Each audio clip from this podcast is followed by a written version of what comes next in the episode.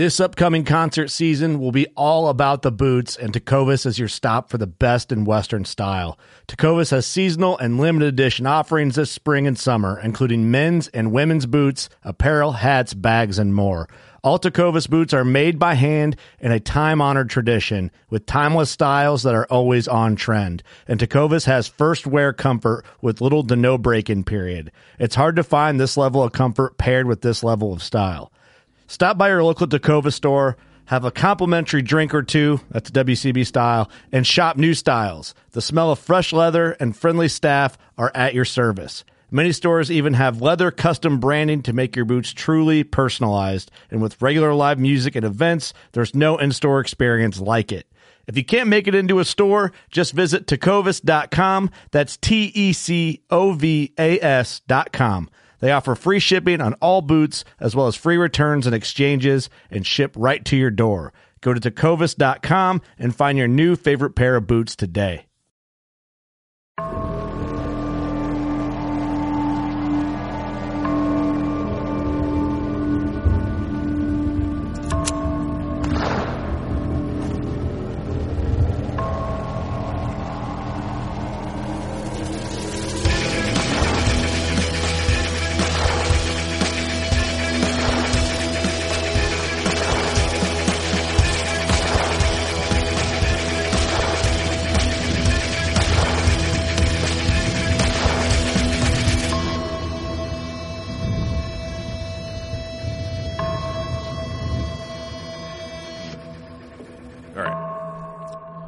Jeremy. Jeremy. Okay, so is it Bond? Or Bond. Bond, yeah, that's right. Yep. That's why that's why I've been saying, but like didn't know. James Bond. Like that's my brother's name. James. James? Yeah. Is James Bond? He's a total douchebag, but you know, Total douchebag. That's awesome. so Jeremy Baughn. Um, we got connected through Chase Rolfson, like they're uh, just yesterday, was it? Yeah, it Yeah, just yesterday. yesterday. And we were talking through emails and stuff. And in the email, you mentioned where you live. I'm like, holy shit, that's like 20 minutes away from me. Yeah. So here we are in person. That's Small your place. world. Yeah, it is. It's wild. yeah. But uh, dude, you got a sick place here. Thanks. we're just you just give me a little tour around. And Yeah. this place is awesome. Yeah, I uh, I bought this place probably a little over a year ago. Um, busted my tail on it, um, and uh, yeah, it's for the year that I've had it. I've really uh, I've really done a lot to it, and uh, yeah, you should see it when I like when I first got it. Like I said, it, it had uh, shag carpet and uh, wood paneling, and it's a total '80s house. But yeah, I've totally uh, redid the the shop and turned it into a, a pretty bitch bitchin' uh, bitchin' place to hang out and drink beer and tell lies. You know, right? That's what it's all about, dude. Honestly, um, but no, this place is fucking cool. You're out here, tucked out here in the middle, middle of kind of nowhere. So good. That's what- good. That's the way to be. but uh, so yeah, we got connected. Uh, so kind of give us a little backstory on you. Um, you have you've never done a podcast or anything before. No. So I don't know how many people know you, but No, first timer here. Um, so I'm a I'm a virgin bod, uh, podcaster. So uh, you know, uh, please uh, have some mercy on me. But uh, so originally I grew up uh, up and down the East Coast, but I call Virginia home. So I grew up at for the most part in Virginia. Um, I graduated high school in '93, um, and as a kid, you know, growing up hunting and stuff like that, my my childhood friend Kip Campbell with Red Arrow Weapons and Red Arrow TV, which a lot of you guys might know, um, we used to run around the woods, play army, and you know, think we were cool and you know all this stuff. I'm like, oh man, we want to we want to be freaking Wolverines from freaking Red Dawn and you know save the world and. Um, so I graduated in '93 and said, "Hell yeah, I'm going in the army. I'm going to do that." So I did that. Um, did that for a little over 20 years. Um, majority of that time was in special operations with Seven Special Force Group. So um, had a lot of fun. Um, met a lot of cool people. Killed a lot of cool people. I'm sure.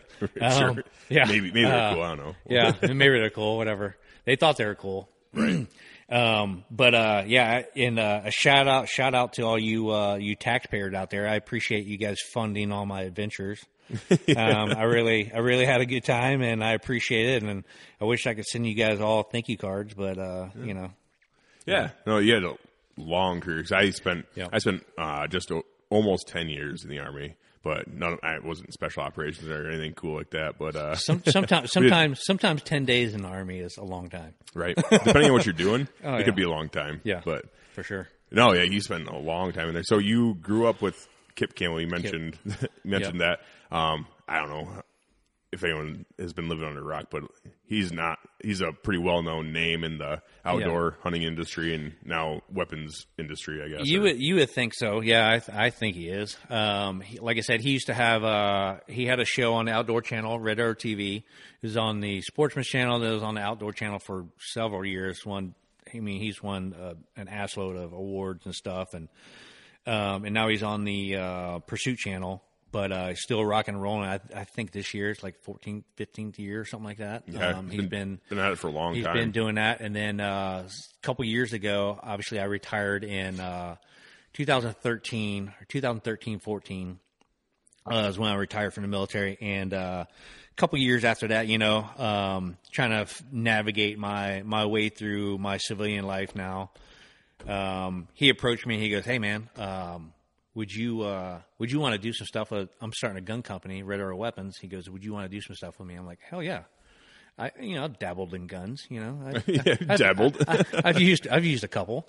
Um, so uh, so him and I have been uh, rocking and rolling with that for the past couple years, and come out with uh, this year we came out with a new line of guns, um, couple new calibers, um, different barrel lengths, and different you know um, different features as far as handguards and stuff like that. They're all AR platforms and stuff, and um, yeah, we're super excited about that and get those get those out to you know the market and and uh, see what you guys really think of them.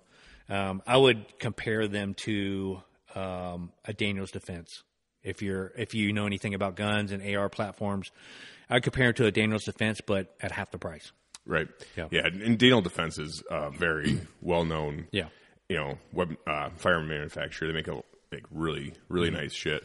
Uh, but yeah, like, I mean, with the Daniel Defense, you're talking over two grand for an Oh, easy. AR, right? Yep. Yeah. And uh, what what is the so okay? Your your role in Red Arrow Weapons, like, so are you are you working for the company? Or you you were helping with R and D? So, so I helped. Uh, we went down to Florida last summer, and we were designing some new uh, some new changes to the to the firearms. You know, we're using uh, CMC triggers, which are a, a badass drop in trigger. You know, on on all his platforms except for his his lower end, his price point gun. So they all have the CMC trigger, uh, but we want something that stand ourselves apart from the rest of the industry. So we we redesigned the handguard, and I helped R and D that, and with not just my help, and we had some other special operators down there, um, down there in Cocoa Beach, Florida, with at Diamondback's uh, firearms, you know, facility, and um, So that's who's making them. they're Red yeah, Arrow weapons. They're they're the Diamondback. one actually manufacturing. And actually, I didn't know that. I didn't know this until recently. Um, when I was down there, they actually manufacture stuff for Daniel's Defense. Oh no shit. Yeah, I did. I, did, I had no idea, and, and I think they they manufacture stuff for like Taurus and a couple other man, you know gun manufacturers and stuff. Okay. um, had no idea, but Yeah. I mean, you, if you have a facility with a bunch of CNC machines and stuff, and you have the the, the knowledge and the people to do it and stuff like that, hey, it's a money making thing. You know, if you know what you know what comes out the other end of the machine whether they put Daniel's Defense on it, or they put Red Arrow Weapons, or they put Colt, or they put whatever on it. That you know, it's it's just another machine that made made a part. Um, so it's just like I don't know. I used to race motocross and stuff like that, and and it's like uh, you know, like I'm not. I can never. I'm never going to be able to outride that bike. Right. So it's like, hey, what what's your favorite color? Because that's the bike you should get. Like a, a red Honda or a blue Yamaha or a freaking orange KTM or whatever. You know, Oh, yeah. like I'm never going to be able to push that bike. I'm not pro. I'm I'm doing army shit. Yep. You know, I'm not a pro, so I'm never going to be able to push that bike to its limit. So, Mm-hmm. you know, what's your favorite color? You know, it's kind of it's kind of like what's coming out the end of that machine. Like, hey, you like Daniel's Defense written on your gun, or do you like saving some money and putting a Red Arrow weapons? And it's the same freaking. You get the same performance and the same. Um, and actually, I think the the CMC triggers and the Red Arrow weapons are better than a Daniel's Defense. Oh yeah, trigger. for sure. Um, and honestly, yeah, for the price point, like you were saying too, um, it's a very, it's a very fiscally responsible way Mm-hmm. to get into a really nice, high quality uh, AR platform. Absolutely. You know, so Yep. it, they, I've so I've actually never shot any uh, any weapons, any red arrow weapons before, but uh, I've looked at them. Like there's a local gun shop, you know, the guy uh, at Pearson's Guns Yeah. over there, but uh, he's he carries red arrow red arrow weapons. I've looked at them multiple times, and I've obviously know of the brand Yeah. from you know just um, Being a gun you know, guy. being a gun guy. Yeah, I've known of them. I just never, I've never personally bought one yet, but it's definitely just looking at them and they're, I mean, they're they are very nice looking. It's it's they're, funny. They're sexy. It's funny really you should sexy say that because it's funny you should say that because I'm sitting here looking at you and I'm looking at the bar, right? Because we're sitting at the bar in my shop, which is it's pretty badass. it's fucking badass. Um, I actually have a, a nine banger as my my handle on my tap over there, which is pretty, it's pretty kick ass. I mean, I, who else in It's about who, as badass as it gets. who else in Northern Iowa has a freaking has a nine banger as a tap handle? But anyway, Probably the only one. yeah, I think so. so uh, I'm looking at you and I'm looking past you, and it's the rest of the bar. And I remember this summer when Kip came out here and we were uh, we were doing some stuff with the guns and shooting some commercials and stuff. And he was actually shooting from the bar across my yard to, at the range. oh, really? Yeah, and my my neighbor down my my neighbor next door came over because he heard this big loud boom, and ding boom ding. He thought I was. He came over here and was like, "What's going on, man?" He goes. He thought I was over here building a bridge or something because it sounded like a. I was trying to put pilings in the ground. I was like, "No, dude, we're just over here shooting." He's like, "Oh, cool." Okay, cool. Yeah. Carry on. So, yeah, all right, cool. That's awesome. Yeah, I, I was gonna bring some machinery over here to help you, but all right, All cool. right, fine, whatever, dude. No. So with uh, with Red Arrow weapons, so obviously you grew up with Kip. Yep. And you guys both were playing army. And you're the you're the only one that went and actually did it. Yeah. But, uh, and then he, so you guys branch off. You were um, had a very long career in the military, Yeah. and then he's doing his thing in the Yeah. outdoor um, So industry. yeah, I went. I went in. Like I said, um, eight days after I graduated high school, I went in delayed entry program. So I'd already signed my life away. You know, before I graduated high school, I graduated, um, and then I find myself in Fort Benning, Georgia. Yep. You know, eight days later, um, in the heat in June, and scratching my well, what where used to be hair, but scratching my head and getting yelled at me, like, what the hell was I thinking? I didn't even have the time to enjoy my summer. Oh, I'm such a freaking idiot. Next thing you know, next thing you know, my friends are back home, you know, partying up and you know having a good time. I'm getting yelled at by some freaking drill sergeant. But uh, so so so uh, so Kip took his, his journey. Took him, you know, he went to college and stuff like that. When he graduated, I think he was like a, he was like two years maybe behind me. Um, and I was already well deep. I was balls deep in the army by then, and uh, so obviously there was no in '93 nine, between '93 and '95. You know, there was no real real wars going on. You know, Desert Storm and all that stuff was over. So um, we did have that. Um, Haiti was going on, so I went down to Oh, okay. Haiti. I went Yep. down to Haiti and played with that in that shithole. Um, What for- unit were you in at this time? I was in the 25th. Okay. So I went to the 25th. We went to Haiti. Um, total shithole. I was there for I think five, six months. Came back to uh, came back to Hawaii, which I mean, I mean, you, you leave home at 17 years old, and your first place in your place you live on your own is Hawaii. God. Like, tch, Come on, dude. like, dude, this army thing's freaking awesome. this is the shit. yeah, it's awesome. Except for this big ass heavy backpack on my back, and you know, this dude yelling at me every once in a while. there's worse places to like go on a ruck march in. Yeah. You know? Oh yeah, it's beautiful. you know, so so I really got into. I mean, 17 years old, you couldn't really enjoy the nightlife so much legally. Um, so I, you kind of miss. I kind of missed out on that, but you know, I got you know freaking surfing and all this stuff. I got to really get really got into surfing, and uh, like I said, the Haiti thing went went down. We we came back to Hawaii. The unit kind of deactivated, and uh, I could reenlist early before my three year uh, contract was up. So I said, "Yeah, dude, I want to jump out planes." So um, I reenlisted a year early um, and went to 82nd Airborne Division, Fort Bragg, North Carolina, which was it was cool because it was like four hours from home. You know, I kind of missed home. You know, I'm still 19 years old at the time. You know, I'm still a freaking teenager.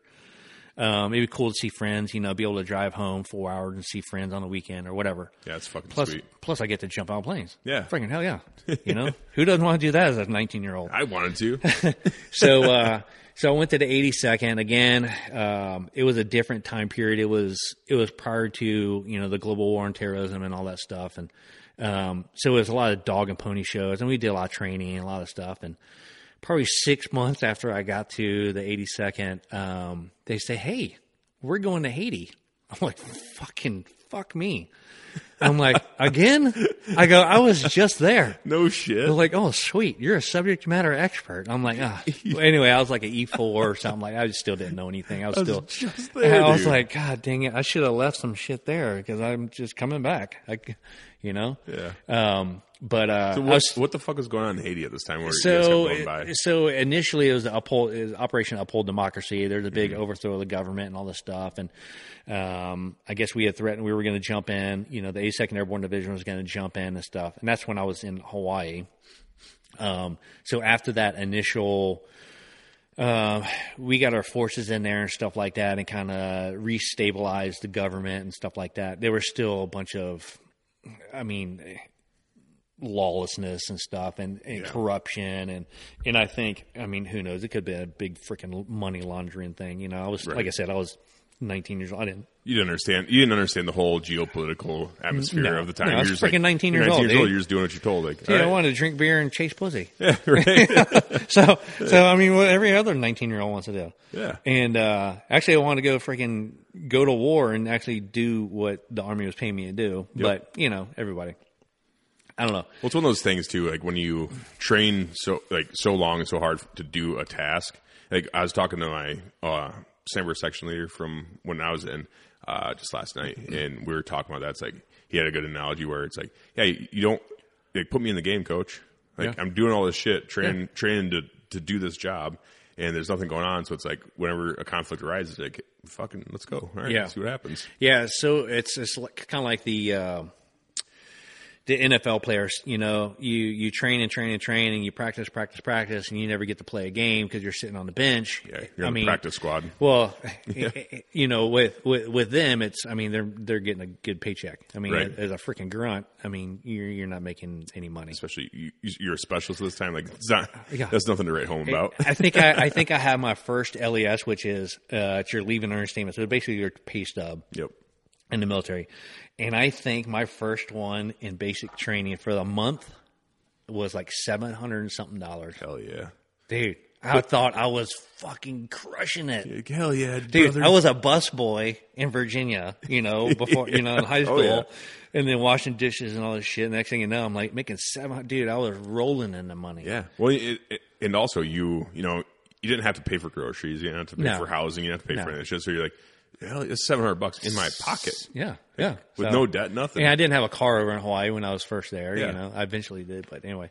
Um, so yeah, I didn't have any really have any bills. I mean, This is sick. seven hundred bucks. Hell yeah, make it rain. um, so uh, shoot, where were we at? Um, so Uh, yeah, Haiti, Haiti. Haiti, Haiti, eighty second Airborne Division, and all this stuff. So, so went down to Haiti, did that, um, and uh, said this this whole 82nd thing. I mean, it's good. It's a good unit and everything. Um, it was a dog and pony thing, and my my enlistment was coming up again. And I'm like, man, I'm already five years into this army thing. I'm like, I might as well keep this thing going. It's not bad. I don't want to go to, I don't want to get out and go to school. I don't want to freaking, you know, I don't know what I'd want to do other than this. well, at, this point too, you're in your mid twenties now. I mean, probably my- early mid twenties. Early, early 20s. Okay, yeah. early twenties. So it's like, yeah, like that Yeah. kind of that kind of college atmosphere aspect that probably passed you by mentally, Yeah. where you're like, that sounds sick to go Yeah. hang out with a bunch of fucking teenagers at this point. And I've already, I mean, I wouldn't say I, I, I've gone to combat, but like, you know, you already did shit. I though. did. I did shit. You know, You've in, seen in more other you- countries. right, yeah, you've seen more than the average. Absolutely. the average civilian has at that point already. So so, so I reenlisted, um, and I went back to Hawaii because I, I, I mean, it was Okay, freaking, it was yeah. awesome. And I was like, you know, um, I was thinking about you know doing a, a more high speed unit and all this stuff, and I was like, uh, um, I don't know, man. I you, you kind of reevaluate you, you kind of evaluate yourself like man i don't have what these guys have and you know you kind of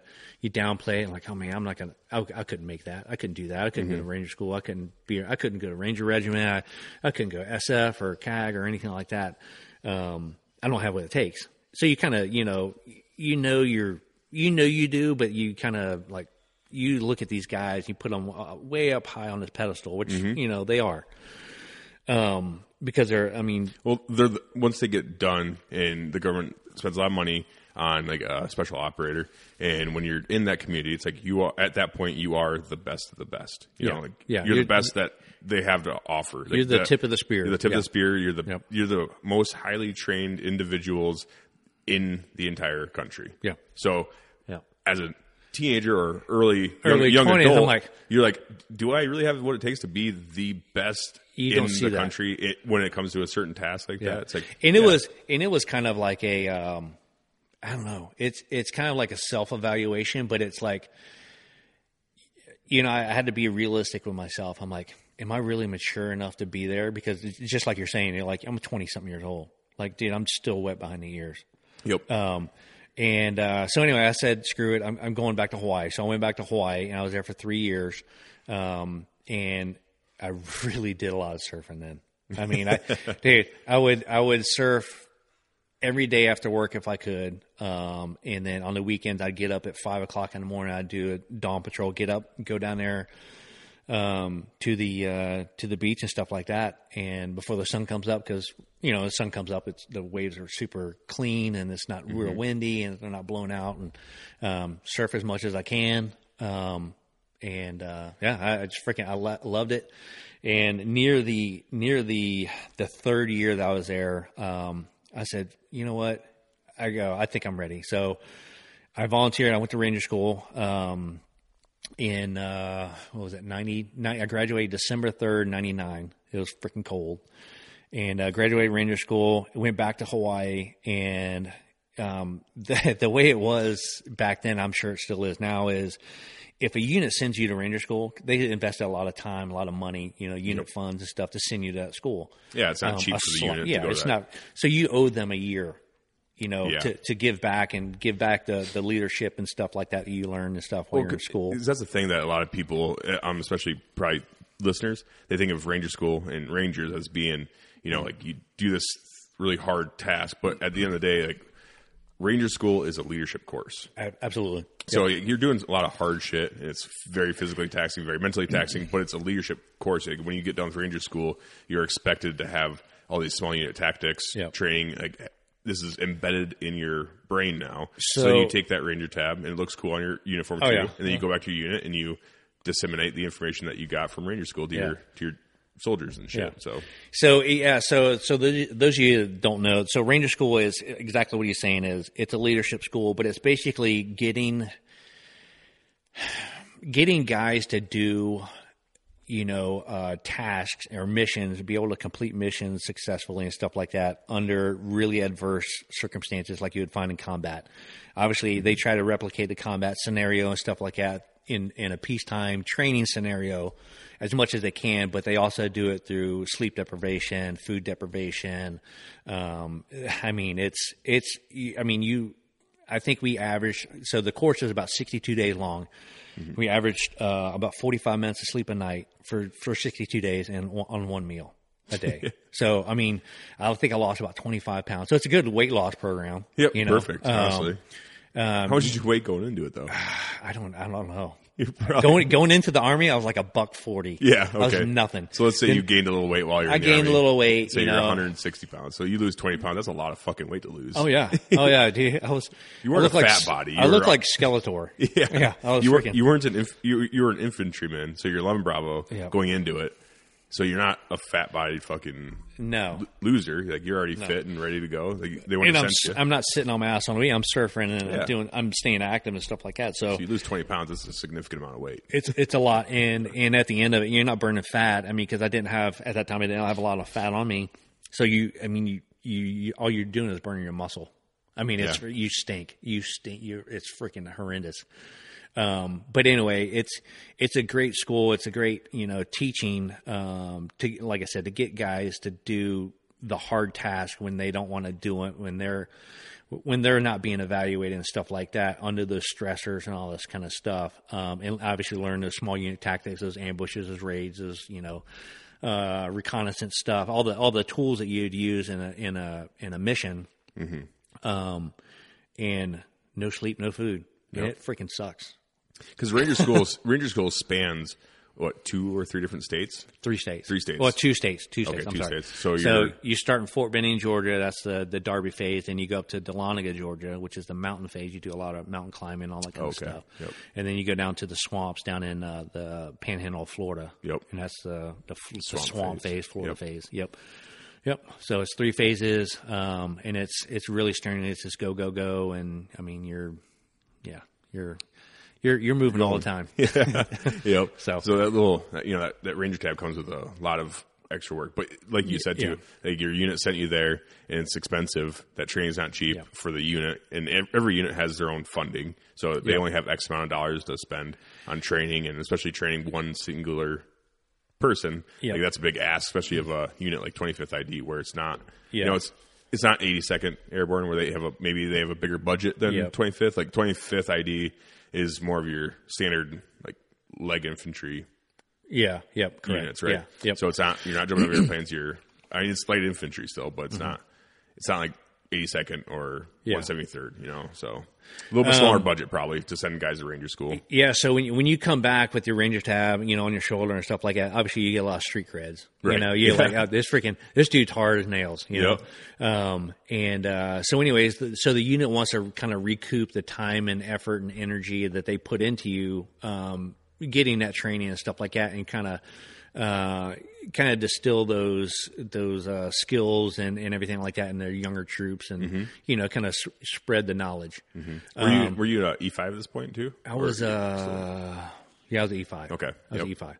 Um so what they do is they they retain you for a year. Mm-hmm. So they say, Hey, you cannot leave this unit for a year because we want to get some work out of you. Yep. You know? Um so within six months, um, we had a special forces recruiter come to uh, there in Hawaii, and and uh, he came and did a briefing. I was like, "Dude, I'm gonna go to this briefing," you know. Yeah, and uh, so I went to this, I went to the briefing and kind of learned about you know like the prerequisites like you know uh you know your time you know how much time you had in the army you qualify you know at a certain rank and you know what your You got to be 21. yeah, age- 21, your GT score, which is your, you know, your testing scores and all that kind of stuff. Um, kind of all, all the stuff that you would need to know. I'm like, dude, I fit, I fit all that. I, I, I got all that except for this whole one year thing that this aren't, the unit wants to keep me. And at the time I was, I was in a scout platoon. Oh, okay. So I was doing, I was doing some, you know, the, the sniper piece and all that kind of stuff. I hadn't gone to sniper school, but I was still, I was a sniper squad leader. And, uh, I was like, dude, I want to, I, I need, you know, I can do, I can do Ranger school. I, let's, let's, let's try this special forces thing. So I talked to a recruiter. I said, check this out, man. Um, I just graduated Ranger school, you know, about four or five months ago, and uh, I want to go to selection. I go, you know, do I have any hiccups or anything? Is there anything I need to know that that's going to prevent me from going? You know, they say that I need to stay here for a year. Um, so he goes, no, dude, you're good to go. He goes, let's uh, let's start your paperwork. So we started a packet and everything like that. And my first sergeant got a got a, a whiff of that, and he was pissed. Oh, Um, he was like, "Oh hell no! You want to go and do this and stuff? You owe me a year."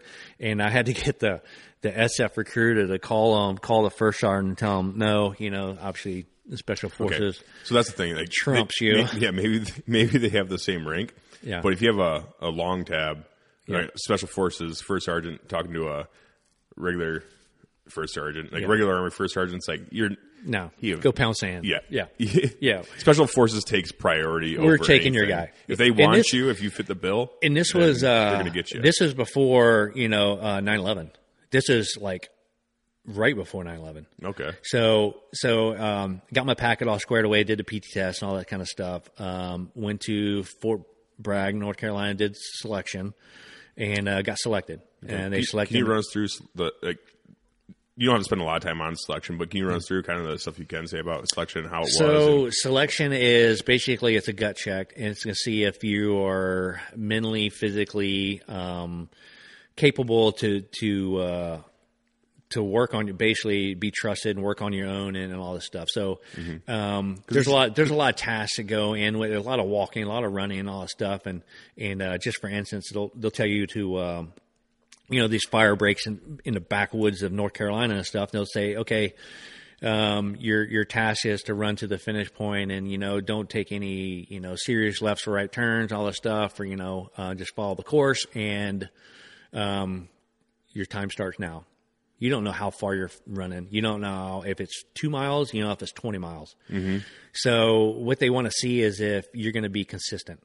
Okay. So so like if you're gonna if you know it's two miles, you're gonna give it your all and run as fast as you can for two miles. If Yep. it, you know it's twenty miles, you're gonna take your time and you know not kill yourself. right. Um, so basically, you want to stay that consistency, and then obviously with the ruck marches and all that kind of stuff, um, you know, you have a specified speci- specified weight that you have to have in your pack. mm-hmm. You know, specified time that you have to line up, specified everything. You know, they want to see if you follow instruction, you follow them to a T, and all that stuff. mm-hmm.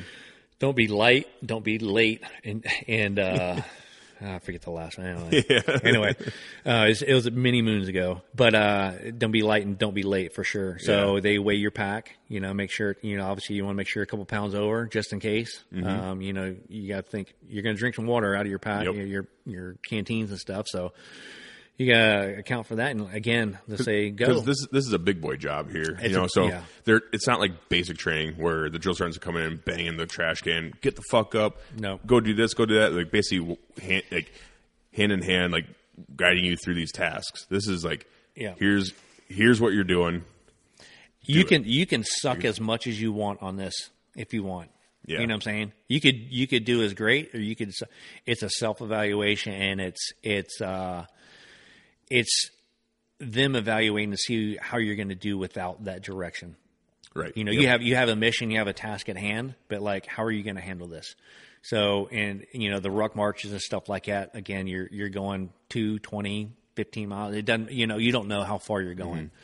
Um, and then there's there's a portion of the um, the selection is called team week. So you basically they kind of group you up in, in teams, and you have different tasks. Um, and one of them, you know, different scenarios and stuff like that. You have to get basically a duffel bag full of sand. They call it the Sandman. Uh, from point A to point B, you know, and work as a team. You have to kind of build a, uh, um, build some kind of apparatus to carry this thing and simulating kind of like a down pilot or something like that. And you know, there's there's in a speci- specified you know an amount of time and or move this this jeep that has two wheels from point A to point B, and it's you know you're going down sandy fire brick roads, and it's just bunch of silly shit. it's it's a bunch time, of silly shit, but it's you know, and it it, it weeds out people and some, a lot of people. I mean, it's, you're there, it's a volunteer thing, and, and people quit and they like they go home. Yeah, this isn't what I expected. It's a gut check. Yeah. yeah, Yep. for sure. Um, so anyway, um, so wrapping that up, I got selected. Uh, went back to Hawaii again. First sergeant still pissed, but I got selected. Yeah, like, fuck you, so so I so I did all the preparations and uh, to get ready to move to North Carolina to start my training. And I remember sitting in my living room. I had a suitcase, a surfboard, and a backpack, and a TV in there. And I was giving to my neighbor. And I turned on the TV, and that's when I saw the towers fall. No shit. And I was like, "Oh shit!" I go, "Well, this isn't good." That's and I said, "My special forces career is about to get freaking it's it's it's on." yeah. You know what I'm saying? I didn't really. I mean, I knew what special forces did, but I'm like, this is we're going to war for sure. Yeah. So um, obviously, I was in the middle of our process. I think I flew like two days later. Um, so I, I, I was my flight was two days later. I flew out, went to uh, Fort Bragg, North Carolina. I was thinking, I was thinking like, oh man, I'm a ranger. I'm, you know, you know, freaking war's getting ready to freaking kick off, and they're gonna, need me. They're gonna, gonna push they're, this shit through. They're gonna push me through. Yeah. No, we didn't push shit through. You know, because because you can't. You know, what I'm saying like. uh you know, special. What's the, what's the saying is like special forces. We can't be mass produced, Right. You know, Yep. and it, it takes time to make a guy. It, it makes time time to uh, to uh, get those skill sets and to learn all this trade that trade craft and all that stuff. So that's what makes that's what makes that group of soldiers so elite is that it does take time to It does. to get there. And So- by the time you graduate from, you know, get your get your tab and your green beret, Mm-hmm. you're expected to be immediately thrown to the wolves like if there's a war going on. Oh, yeah. It Just started. It's like right when you get done the training, you're off. Yeah. Basically. So So, uh, so I, I was thinking, oh man, Yeah, freaking, it's on. go. Hell yeah, let's go. And, uh, and, uh, no, that's not how it happened. Two year, two and a half years later, is you talk about time. Yeah. So so my training took two and a half years. uh, real quick, what was your? Were you an eighteen Bravo? I was at 18 Echo. 18 Echo. So, okay. Echo- so they they chose me. So they chose chose choose. I'm sorry. They choose the uh, um, your uh, your military specialty, your special forces specialty, based on test scores and stuff like that. There's a lot of wazoo psychological tests and all that stuff, and and I don't know. Maybe if uh, if you're a booger eater, you know, you uh, maybe you'll get a be a 18 Bravo weapons guy, which you know, you're a you know, eater. yeah. So so uh, I don't know. Maybe if you paid a little bit more attention in class and stuff in high school and did good on tests, you'd be a, a medic, a, a 19 or yeah 18 Delta. But uh, so anyway, I was an 18 Echo, which was you know not a Delta, but a you know I was a communications guy. So I'm like, oh, fucking communications guy, you shit me. Fucking radio man, seriously, Like, guys. dude, no, man. I remember, I remember playing with the little green army men, you know, and like, oh, the freaking radio dude over there looked like a douchebag. I wanted the guy with the freaking gun, machine gun, Right, right? Yeah. I don't want to be like, hey, Camo, come fix Yeah. this radio. I don't want to be the Verizon guy. I'm like, fuck. Hey, you hear me now?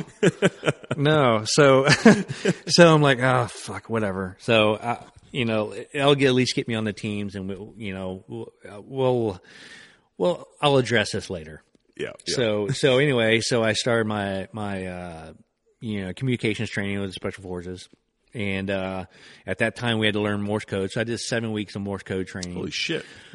yeah, seven weeks of Morse code training here in Dits and Dots. I they stopped Uh, doing that sucked. in World War II. no, we No. Well, we we did it. Yeah. Um, I actually communicated several messages and stuff like that. Um, just by keying a hand mic on the radio oh, really? because you can you know Yep. Yeah, because and they couldn't hear what we were saying, but like it was Yep. pretty. It was pretty cool. Um, that I'm like, oh shit, I actually remember this. Yeah. But it was funny during that during that uh, during that Morse code training. Um, I remember laying in my apartment one more Saturday morning, and I hear the fucking trash truck backing up, beep, beep, beep, and I'm like, oh, that's a fucking O. I'm like, okay. And I'm like, wait a minute. That's a fucking trash truck. I go, That's a oh my O." god, I'm losing my freaking mind. I was like, holy shit. like, that's an O. I was like, oh my god. I go, this shit's got to end. So anyway, so we did, uh, we did all, you know, you, there's different phases within the qualification course of special forces, and you know, just the your job, you know, whether you're a medic, you're a, you know, a engineer, a communications guy, or a weapons guy. Um, the, they all vary in length. Obviously, the the medic is the longest yeah. the longest course out there, obviously, because you you know, you not only learn prescription stuff, you also learn dentistry and trauma, and you know you do Field surgery, Yeah, you do. I mean, you do um, uh, stints in like uh, trauma wards and stuff in, Mm-hmm. in major cities in the country. You know, to get exposed to gunshot wounds, knife wounds, all that kind of stuff. Yep. So, um, communications, you know, it's it's long because obviously the Morse code piece, and there's a there's a lot to it. Learning all kinds of different radios and communications, and and uh, the, you know, secure networks, and you Mm-hmm. know, ways to send messages and all that kind of stuff. So, There's a lot of common equipment in the Army. And Um, you're probably there's- expected to know all of it. uh, yeah, Yeah. Because like not not only do I need to know my stuff, but I also need to know other country stuff. Yep. Yeah. So Yep. and uh, you know even you know um, U.S. force stuff. You know, um, I need to at least have a familiarity of how their systems work and all that stuff. You know, different units and you know uh, whether it be a uh, a National Guard unit or a big Army unit or like your specialized you know commu- uh, equipment we would use on the teams. So, um, so it did all that. Um, you do a final, you know, final exercise, and and then once you're once you're done with all the the actual hands-on training and all that stuff, then you go to language school. And your language school is your language that you're you're assigned is based on your the the group that you're going to go to. So at this point, do you know you don't know what group you're going to? Well, it it, it kind of yeah, you you kind of do because you're like, hey, you're going to learn Arabic, you're going to go to fifth group. right. Yeah. But uh, before that, before you get to language school, all throughout all of your I think radio training, they don't really tell you. No, Okay. no, it was it was right. You know, as they're trying to assign you because you have to do a DLAB. It's called a Defense Oh, sure. Language Aptitude Battery or whatever. So it's kind of like a, it's kind of like a like Christmas when you get assigned to your language. Like, Kind of. uh, no, I kind of know. it's kind of like a I'm going to." nightmare. a It's nightmare. like, it's like, oh shit. I might be freaking. I don't know. I might be somewhere I don't want to be. right? But I mean, regardless, you're doing cool special forces stuff, and Right. you know, I mean, so it can't be all that bad. yep. Um, so they picked me for Spanish because apparently I sucked at that DLAB. So Spanish is probably the easiest language. So I'm like, I'll take it. It's freaking, I'll take it. Uh, so I did Spanish for four months, and basically that's your that's your job every day. So you got to there's civilian instructors. So you do you know civilian classes. You know, learning Spanish for four months, and then at the end of it? that, huh? You still know it? Yeah. You can still speak fluently. Por supuesto. nice. I mean, of course, of Okay. course. That's awesome. Yeah, uh, I'm obviously a little rusty, but I'm sure I could piss somebody off. Oh yeah. Yeah. so, uh, so anyway, after that, um, the final phase, obviously, I think now they've switched up all the phases, so everything's in a different order and stuff like that. But you you go through all the same training. Um, but we went to you go to SERE school, so which is survival, escape, resistance, and evasion.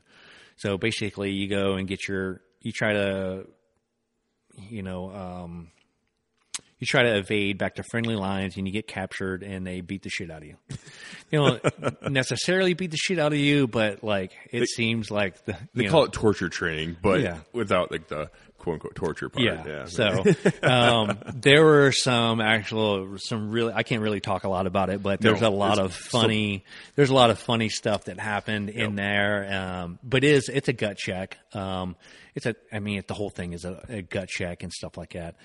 So Um, are people getting are people washing out through each phase and stuff too, or at that point so kind of like yeah all right, so hey, you will wash out yeah guys will wash out and stuff like that they won't make the cut and they'll get sent back to regular army Okay. or or get recycled or something i i don't know if they recycle anymore or what but um I heard they do if it's an injury. yeah so so a like failure, then- like if you fail out as a medic then they'll they might send you Well, to uh you know like a Bravo training. you know bravo or you know uh, engineer or something Yeah. like that but if you fail out as a bravo See you later. you, you need to go freaking eat some boogers over there. you know what I'm saying? So, so, so, uh, so, um, so this year training, it is probably one of the most realistic training and some of the best training, um, that I've ever experienced. Um, it, you learn a lot, you learn a lot about yourself. Um, some, well, I, I would tell you a story, but I don't know if Peter would, Peter would be all, all, Yeah. all over me, but, um, I have I have some friends that went through SERE school and Yeah. yeah, but I, yeah, I don't know. we'll we'll talk offline Yeah. about this. Um, may, maybe we'll bring me on for another one. Yeah, right. And uh, and I'll tell the story. But uh, so so uh, finished up SERE school, and that was I think it was like three weeks, something like that. I don't know. It seemed like eternity, but anyway, you're done, and then you're uh, you actually, and then you go to your group. So I went to Seventh Special Forces Group. So our area of operation is uh, primarily Central and South America. Mm-hmm. So obviously the Spanish Yep. so all the special forces groups throughout you know um, throughout special forces they all have their own designated area of operation and stuff like that so um, ours is central south america so we did a lot of stuff down uh, colombia colombia um, you name the country down there uh, we, i don't think we were really in um, brazil at the time or, Venez- Oh, or yeah. Venezuela, Yep. uh, but like everywhere else, I've basically done stuff in there. So and uh, like Well, and also at that time, there's a lot of shit happening too. uh, there's a there's a lot of stuff, Yeah. yeah. And then uh, obviously, you know, the global war on terrorism kicked off a couple years prior, Yep. so we're really busy over in the in the desert. Yep. So Iraq and Afghanistan are kick, kicking off and stuff like that. So when we weren't over playing in the desert, um, we were down in Central and South America or training, stand stand up on our skill sets and stuff like that here in the in the country. So Because even even with the war on terror kicking off and spending a lot of time out in the desert, you still because each like you said, each um, social forces group has their own area of operation. Mm-hmm. You still have to maintain those areas of operations, even if you're even if there's a war in the desert somewhere. Yeah. you just have to spend more time kind of away from home, Yeah. going to so your area on of operation average, as well. on average, um, you know, like a like a regular army guy or a national guard guy. Um, some some are extended longer than others, but like they would be gone. You know, I remember, you know, you you would hear they were gone. For, you were gone for over a year. Yeah. You know, so like a year and a half or something like that. Yep. I, like I was I was over there for a year, Yeah. And some guys were in Iraq for almost two years, and yeah, Yeah. kind of. So you're so so let's let's say on average a, a year. So a regular army unit, like let's say the 82nd Airborne That was the went over there for a year. Yep. So they usually had didn't they have kind of like a mid tour leave or something Yep. like that? They kind of go home, you know, for a couple weeks and, Right. and then kind of refit and Yep. and get their head together and then go back over there. So so that's you're gone for a year and then you probably won't deploy again for probably another couple years because of the way the rotation would kind of work. It all depends Yep, on the unit. it all depends on the unit, Yeah. right? Yep. Um, Generally, that's so, what happened. Yeah. so as a Green Beret, like we would deploy and we were gone, whether it's six months over in Iraq, Afghanistan, and then come home for a week and then go down to Central South America. So we're gone on average about nine months out every year. Yep. So nine months out every year for you know your twenty year career or your let's say I did eleven years in Special Forces. Mm-hmm. That's a long time. it's a long fucking time because your your deployments are shorter, but they're way more frequently, And they're everywhere. and they're everywhere. So yeah, you might have you might only spend uh you know six months in Iraq, but then yeah, you get a week off, then you have to go down to South, Central South and then, America. and not not only that, then so I was on a uh, I was in a specialty company. It's called a CIF, um, Charlie Company, Third Battalion, Seventh Special Forces Group, and so I was on a sniper detachment, and we would have to stay maintain our sniper qualifications and stuff. So we would go and do long range shooting and stuff in Texas and stuff like that. We would also have our Halo, which is our high altitude, low opening free fall parachuting um, skill set that we need to maintain. So we would go out to Eloy, Arizona, and do Halo qualify uh, train ups and all this stuff. So you're not only playing in the desert, you're not only playing in Central South America. You're also doing all these other training events and stuff like that in the states. in the states. Yep. And it's yeah, it's not good for the family. no, Yeah, families don't like that. no, it, it's one of those things where, you know, hmm. So when you, if you got a wife and you decide to join the army, and it's like, yeah, all right, that sounds cool. Like, yeah, let's, let's do that.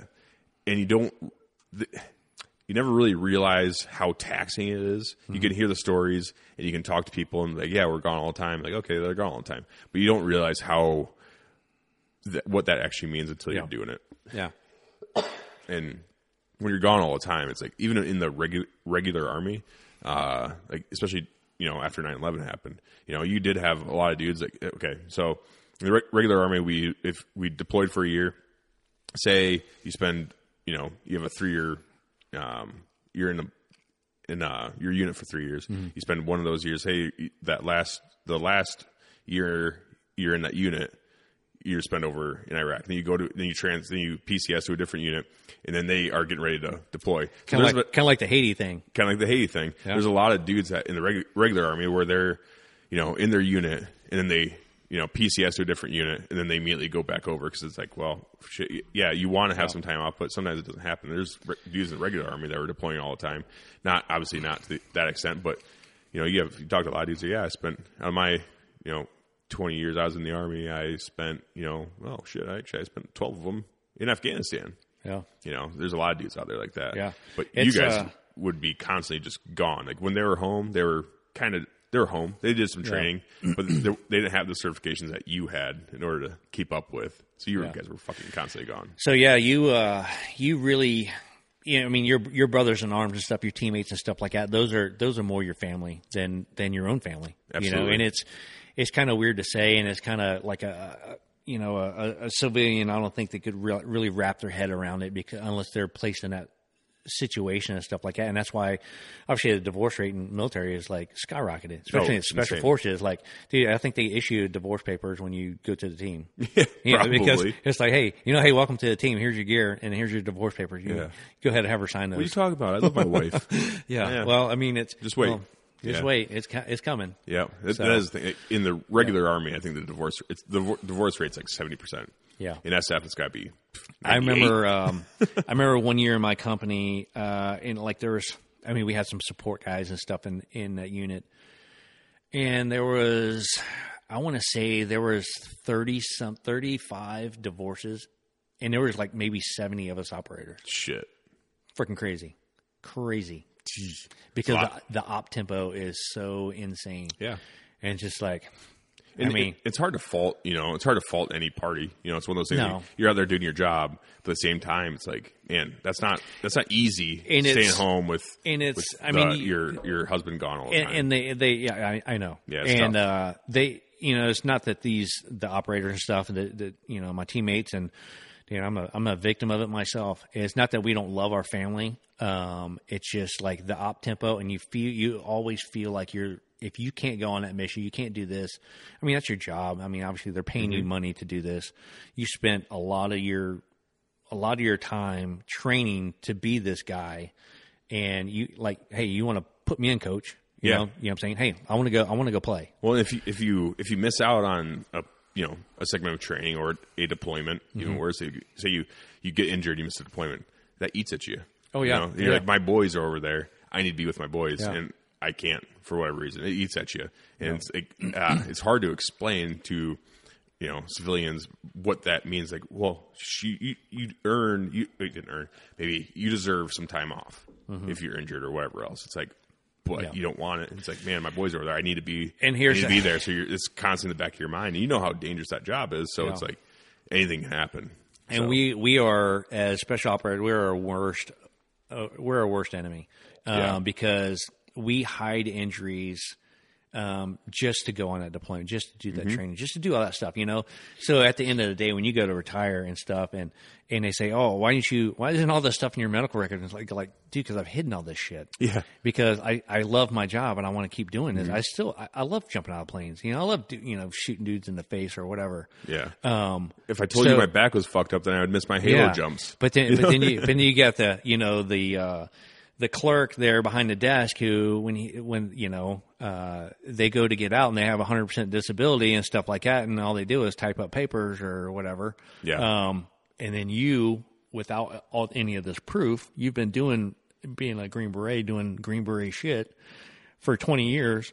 Like, where's your LODs? and now you're like, you raise your hand like, hey, yeah, okay, by the way, I, I'm really jacked up. yeah. Like, well, where are the LODs? The line of Yeah. The, oh, was it line of line of duty? Line of duty, yeah. Where's Yeah. your line? Where's your LOD at? Saying that you got injured this the state. It's like, Yeah. well, it's not there because I didn't fucking go to the doctor. I had my medic fucking patch me Yeah. up and send me on my way. Because that's how wars get won. Exactly. Not, not by the freaking the the dude going to sick call every day. Right. You know. So so it's I don't know. It's um and that's why that that dude that's that goes on sick call every day didn't, didn't get selected and go to you know be a Green Beret. Yeah.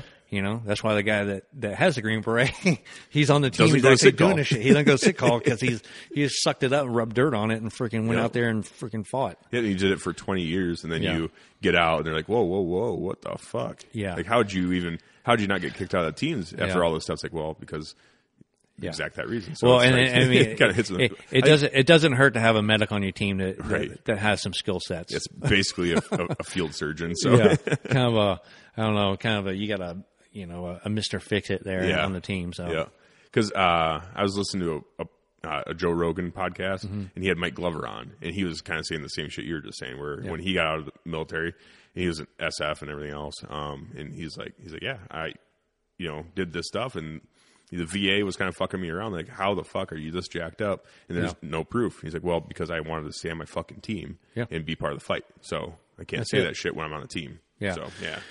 Yeah, it eats at you if you can't go on a deployment or go to a training, even if it's just training. You know, um, it does it it'll, it'll eat at you. Yeah. for sure. Yeah. So um, then, so you did that for you had a long career doing that and very successful career. So you retired as an E8. You said. I retired as the E. eight. Yep. So I mean, you had a long successful career doing that. Yeah, so I I did a lot of cool uh, uh cool schools. I mean, I was on a, a a scuba team, I was on a Halo team, I was on a um I can't really say what kind of team it was, but um I was on a bunch of different teams, a lot of specialty teams and stuff like that. Did a lot of high altitude jumps and um, sniper stuff, and so I was very fortunate in my in my career, special forces career, to uh, to go to these schools and get this training and all this stuff, this skill set.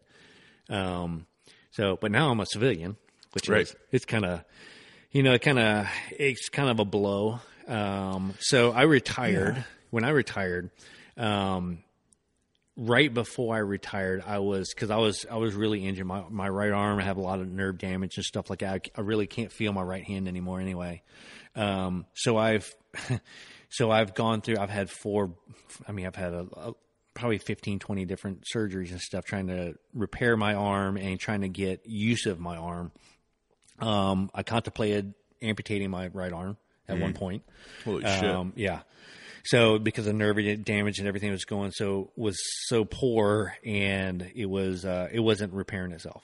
Like the nerves, they repair themselves like a centimeter a month, and uh, it wasn't getting there. So I had all kinds of uh, syndromes where you know it was excruciating pain and all this stuff. I'm like, dude, if I just cut this thing off and put a freaking hook on it, I don't freaking care. Something different, you know, than this. But, um, but luckily, um, uh, you know, I got a good doctor friend who, uh, my pain management guy, who talked me out of it and could just give it, give it six more months, give it six more months. You know, give it, you know. I'm like, God, dang, Mike, we're at two years. Um, and he said, just just stick with it, man. I think you can get some use out of it. So a lot of surgeries to kind of get you know reconstructive surgeries, basically taking parts out of my leg and putting them in my hand and all this kind of stuff. Jeez. Yeah, it was it was a nightmare. So Holy shit. so I tried to do. I wanted to do 25 years. So Yeah. I only got to 20 years, and that's when all these injuries kind of kind of really all manifested and and you know all that wear and tear and uh basically they said hey you, you can't play anymore so that's a that's a punch in the gut Mm-hmm. Yeah. you know something you really want to do and something you think I, I think I'm good at it I thought I was really good at it um I'm obviously I'm sitting here so you know I dodged enemy enemy fire pretty good so, Yeah, right. You did, you did something uh, right. yeah I did some of it right Yeah. so, well, and and you stayed on the team for, so all- long, eleven years, Yeah. right? So, So you were I on spent there doing that shit I for a spent long time. nine years in that CIF company. Um, Nine years in that Nine years. company? So it's typically you usually stay about two years. So I was. I've because I've heard of this this CIF company, and generally it's a short lived program. It's a short lived, yeah. It's so fucking it's it's high taxing. tempo and it's really taxing. Um, I was a salter for for one year. Um, went to Iraq, so I was a- on an assault team, and then I came back and the the recce recce Okay. team, you know, asked me to come down, and so I did the sniper Halo piece, and Mm-hmm. ended up being a being a you know sniper section leader and stuff like that, and team sergeant and stuff like Mm-hmm. that. So you know I've, I've done, done several, and I was actually the the acting sergeant major for a while. So I was actually um, I did a lot of those roles in Mm-hmm. that company, and, and for nine years in that company, it's, I've seen and done a lot of stuff in that company, and and uh, worked with a, do- a lot of different agencies and stuff. You know, um, which it was I mean that experience is cool. Um, Right. So so anyway, um, so, So- a, as I was go ahead. Real quick with your with your arm, was that is it just wear and tear? Was there a specific injury? Or Mm-hmm. I had a like- crush. Yeah, I had a crush injury. Basically, it was a uh, up to my collarbone. So I basically snapped my collarbone, and it was almost a compound fracture. Holy shit. So the army, in their infinite infinite wisdom, uh, decided not to fix it. And they say, "Oh yeah, we're just gonna we're just gonna let it heal." Here's some ibuprofen. Right here, here, Yeah. change your socks. You know, face out, drink water, Ranger. Yeah, right. So so anyway, so uh, about a month later, my team was we were going down to Paraguay to do some stuff. So we went down there and we were doing a jump with the Paraguayan army. So I jumped, you know. Um, so I really noticed a lot of problems with that. Obviously, you're shooting with you know it's on my right shoulder, so it's a big calcified ball where that collarbone is. And uh, so anyway, jumping out of a plane, you know, I had to put the risers of the parachute off to the side of my collarbone. Mm-hmm. You know, jump out of the plane and freaking when it opens up, I'm just basically dangling from the parachute. All right, cool, no harm, no foul. But I also noticed that like when I put my arms above my head, my arm go numb. Oh So shit! I'm like, that's not good. No, you gotta be because So- you're you're. This is a halo jump. No, a this static this was a this was a stack. Oh, line. it's a stack So- line, okay. yeah, stack line jump. So it, it- I mean, it's it. Yeah. That was. I mean, it's, it is a big deal. I guess you can't feel Yeah. your arm, you know, but Right. you're parachuting. But You're supposed to pull. You're still supposed to do this, right? yeah, you're bit. still supposed to, you know, uh, somewhat land safely. And uh, so anyway, I was like, PLF. I was like, man, when I when I get back, I need to I need to really look at this. And uh, so you know, some docs looked at me and stuff like that, and they determined what I what was going on, and say, hey, we're gonna we need to re-break that. And they sent me up to What the UN, yeah UNC Chapel Hill. They re-broke it, so kind of put a plate on there, fix some things. Um, so after that healed. Um, so the the artery that goes by underneath the first rib and the collarbone ended up becoming occluded, kind of pinched off because of the, you know start the bone start healing itself and the calcification and all that stuff. So start pinching it off, and uh, that's where I was losing the feeling in my arm, no blood flow. no blood flow. Yeah. So I'm like, that's I kind of need that. Yeah, that's not And, good. uh, I mean, freaking Green Beret. I mean, you kind of need. I mean, I've seen Rambo, but you know, It's yeah, it's kind of still a movie. yeah. So so anyway, um, so so they say, okay, well, here's what we're gonna do. We're gonna do a bypass. So they did a bypass. So they fixed that artery. They just re- they Where was- rerouted it. No, they put some uh, s- um, synthetic material, like you know, grafted it, whatever, Oh, okay. to try to fix it. Um, and that become that collapsed on itself. So they had to go in there and they do another surgery, and they took the first rib out, and then they redid that again. That's some Adam and Eve shit, dude. Oh, dude, they so they took the first, yeah, they took the first rib out. So I'm like, no, guys, no, I can't. You, you know, I need my rib. yeah. So Right? so anyway, um, so it's underneath the collarbone. So you don't really know what's gone. Right. So it's just opened up that space even more. Shit's not going to get pinched off. So they ended up. Fuck, dude. I Yeah, can't so- that. I'm just trying to imagine like taking that rib out and being like, you know, being the doctor, like, yeah, okay, this is how we're. Well, All right, now he's good. so so so being the freaking snake eater that I am, I asked him if I could freaking keep that. I was like, dude, when you guys cut that thing out, I go put it in the jar because I want Yeah. it. It's mine. right, Shit. it's my rib, dude. I want to Yeah. keep that. They're like, no, we actually when we take it out, it's kind of crunchy. It's kind of crunched up, and I'm like, oh, okay, put it in a jar. douche. Come on, dude. People keep their kidney stones. whatever. So anyway, so I didn't get to keep. I didn't. I didn't. I didn't get to keep my freaking rib. Fishing like a local isn't just about catching fish. It's about connecting with the environment and the people who call it home. It's about hearing the stories and traditions that have been passed down for generations and sharing unforgettable moments with the people you meet along the way. Fishing like a local is having an experience that stays with you forever. And with FishingBooker, you can experience it too, no matter where you are. Discover your next adventure on FishingBooker. But uh, anyway, Oh well. um, so so that was what the second or third bypass or something like that, and then they, you know, it started to do kind of do the same thing, and um, so this is where it really went haywire from my career. Um, so the third bypass. So I had a. I was in down in um, uh, near Eglin Air Force Base, Florida. That's where our Special Forces group moved from Fort Bragg, North Carolina, down to Eglin Air Force Base.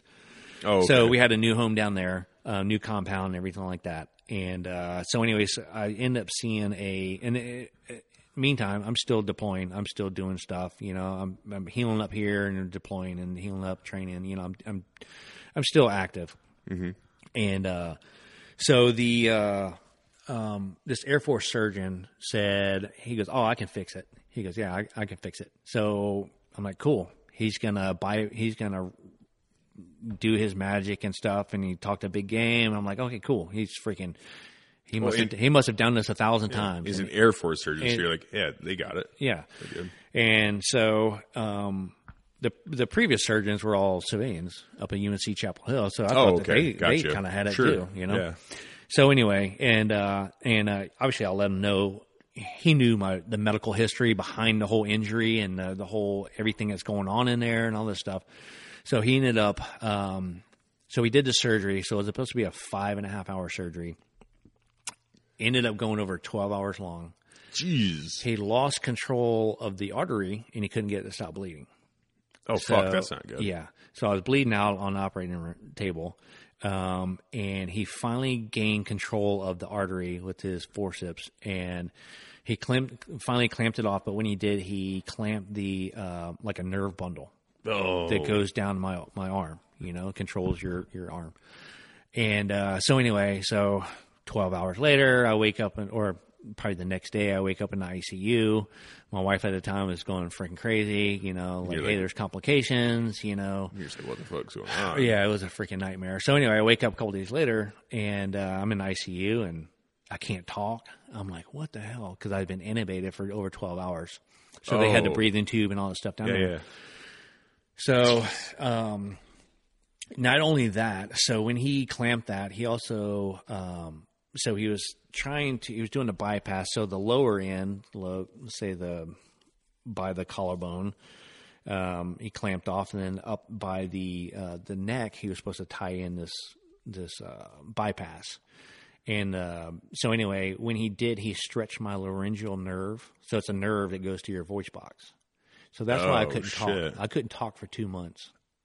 Yeah, So Yeah. you're sitting there in the hospital bed, and I can't talk. I can't talk. you can't just ask like, "What the fuck?" I mean, I, I kind of sound like like freaking Clint Eastwood when I talk. I could kind of, if I scream, you could barely kind of hear me. holy shit. Yeah, I sound like Dirty Harry, and uh, and, and uh, not in a cool way. But Yeah, anyway, no. so and I thought, you know, I was told, you know, by the staff and you know the surgeon and stuff like that, that it was because I was, you know, intubated for so long, and uh, kind of went with that. Fuck, I don't know. I'm not a surgeon. I'm a freaking Yeah. killer, right? right.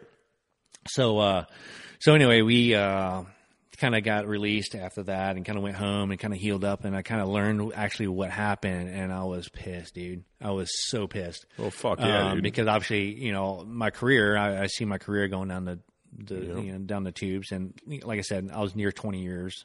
Yep. Um, but I still, I, you know, I, I can't now. I can't feel my arm. He he denied, you know, that there was any wrongdoing on his part and all this stuff. And I had all these investigations done, and it was just Well, a nightmare. and- and the thing that sucks too is you can't sue someone in the In the mil- military. no.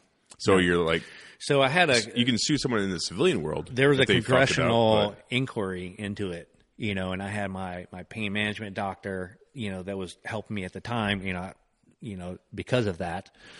Him, a couple other surgeons, my uh, the uh, group surgeon, and it, they, they went there and testified, and we had all these meetings and all this stuff, and it was it was just a nightmare. Um, Jeez, and it was basically nothing came of it, and except the end of my career. holy shit. So, um, okay, real quick. Yeah. Um, do you think if you didn't have that surgery, would you have been able to continue on?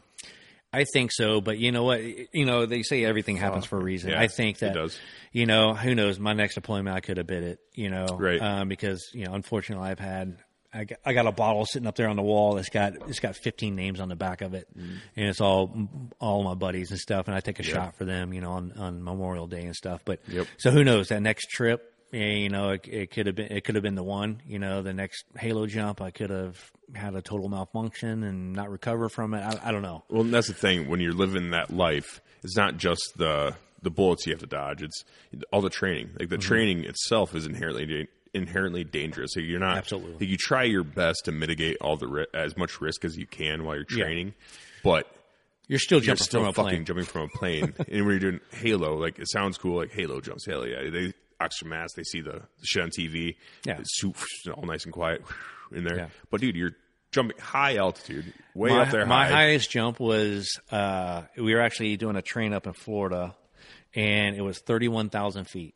And the only the reason I know Holy this, fuck! That's like ha- spy plane balloon shit. yeah. So we had a, uh, so we had a, you know, we had these little devices. They called a Dytter. You could put it's like a little computer about the size of your watch that you can put on the inside of your helmet. And it has, you know, record your jump altitude, your fall rate, your opening altitude, and all that kind of Okay. stuff. Right. Yep.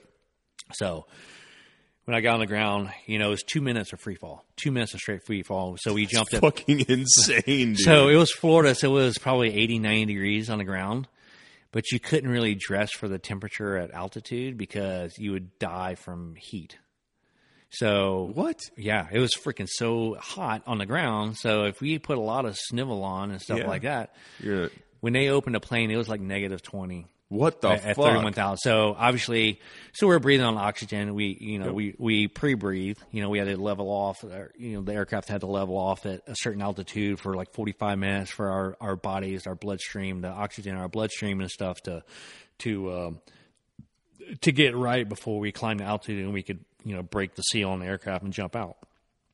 So we get to 31,000 feet, you know, our exit altitude, and we get out, and uh, we were opening at 4,000 feet. Um, so it's it was just a training jump. It was just a just to do it. So the only thing we were jumping with was our uniforms um, and oxygen.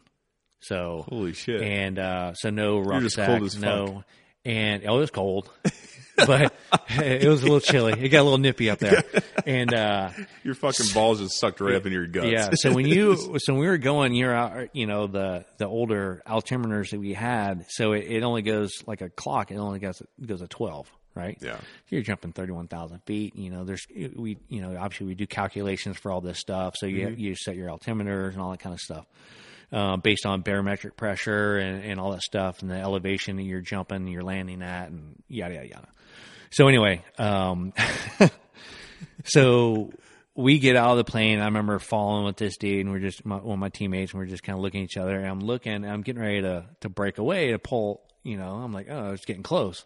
Okay. I'm like- so when you say breakaway, you mean like so you, You, when you guys just, are jumping you kind of disperse. because you're jumping with your team, like you guys are. Yeah, yeah, yeah. You're all really close together. Yep. Until you. break So, away and then you get to a certain altitude, and you kind of disperse. That way, when you open your parachute, you're not going to open into each other, and Right. then you're going to be Tangled up and fucked. you're fucked. Yep. So uh, anyway, I was getting ready to disperse, and I looked, and I was like, and I looked down at the ground, and I was like, dude, we are still really high. No, I had a whole nother go around on the altimeter, another twelve thousand feet. I was like, oh shit. Okay, all right.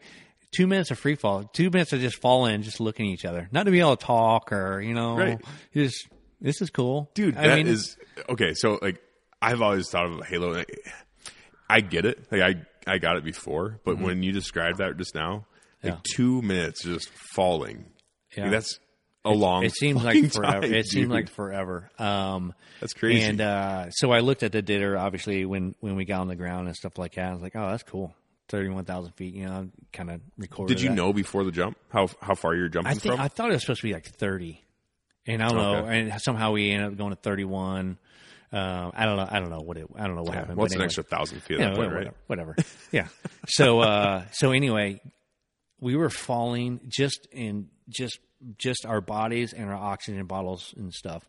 Um, 198 miles an hour, Oh my god! but it seems like you're floating. dude, that's NASCAR Yeah. speeds. it, doesn't- it doesn't seem like you're, it doesn't seem like you're going anywhere. That's like being strapped to the hood of a NASCAR going around Daytona 500. Yeah.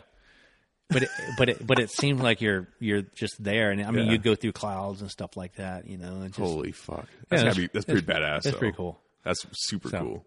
Yeah, That's and- the cool guy shit, and, and that's, uh, awesome. and that's where I mean, and so I so I was through this injury and all that stuff. You know, um, I was noticing that like, dude, I can't feel my arm. Like I'm in free fall, and like you know, you kind of put your arms Oh, sure, up, like, yeah. hey, cop, don't shoot me. right. Um, and uh, yeah, I'm like, man, my right arm is going nuts. So I have to put my arm down. But when you do that, you're going to spin. It Throws you off. Yeah. It throws you off. So like I kind of, so I got to kind of, I got a little inventive and stuff like that in my, in my, you know, because most of our jumps were at night anyway. yeah. You know, we do. I mean, we do some daytime stuff, but um, I mean, we're freaking Green Beret. We're freaking clandestine. So Right. we jump under night vision and Yep. pitch black and yeah, Trains you fight, and Yeah. you fight in the dark. yeah. So um, that's where the cool guy shit comes in. So so uh, so anyway, so I noticed that the my arm was really getting numb and stuff like that, and I was doing that, and even under canopy, you're you're doing what we call HAHOs, high altitude, high opening. So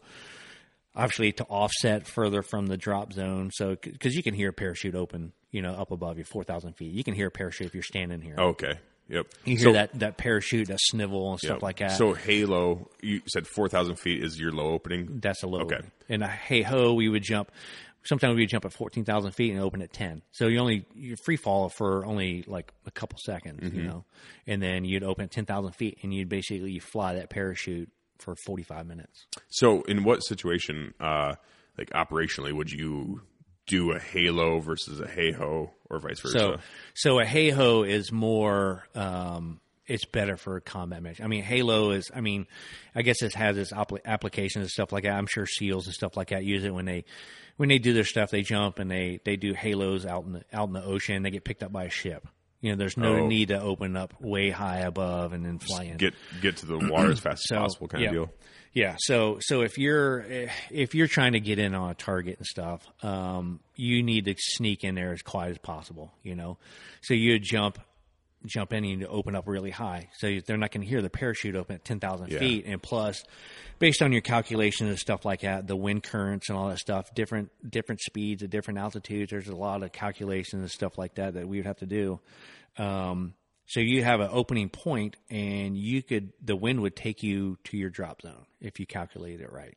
So you could Are you guys calculating that? Yes. Oh fuck. so I was a jump master, a Halo jump master. So yeah, we calculate all that stuff. Like, okay, we're, jump, we're jumping this kind of aircraft, so it runs at this speed.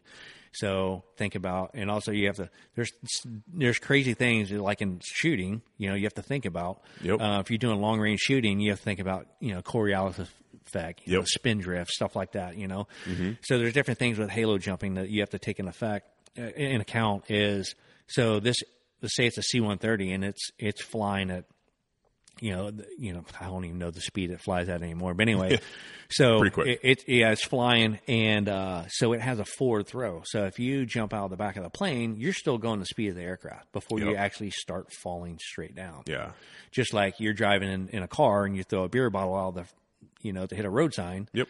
That beer bottle is going the same speed you are. Mm-hmm. You know, um, so you have to take that into effect because that's going to throw you hundreds of yards on the ground. Yeah. That's a perfect know? analogy too. And then, and then, yeah, and then, and then you start falling straight down, and then that wind's pushing. You, it seems like you're falling straight down, but that wind is pushing you 30 miles an hour at 10,000 feet. You know, 22 miles an hour at, you know, 9,000 feet, but in the other way. So Jeez, there's yeah, there's right. there's all these different calculations and winds, you know. So you're you're just like a ping pong ball out there in the freaking you know falling out of the sky, and you're getting pushed all over the place. But it, and then you have a point where you're going to open your parachute. Okay, boom, open my parachute ten thousand feet, and okay, my my objective or my drop zone is twenty miles away, or twenty kilometers away. Mm-hmm.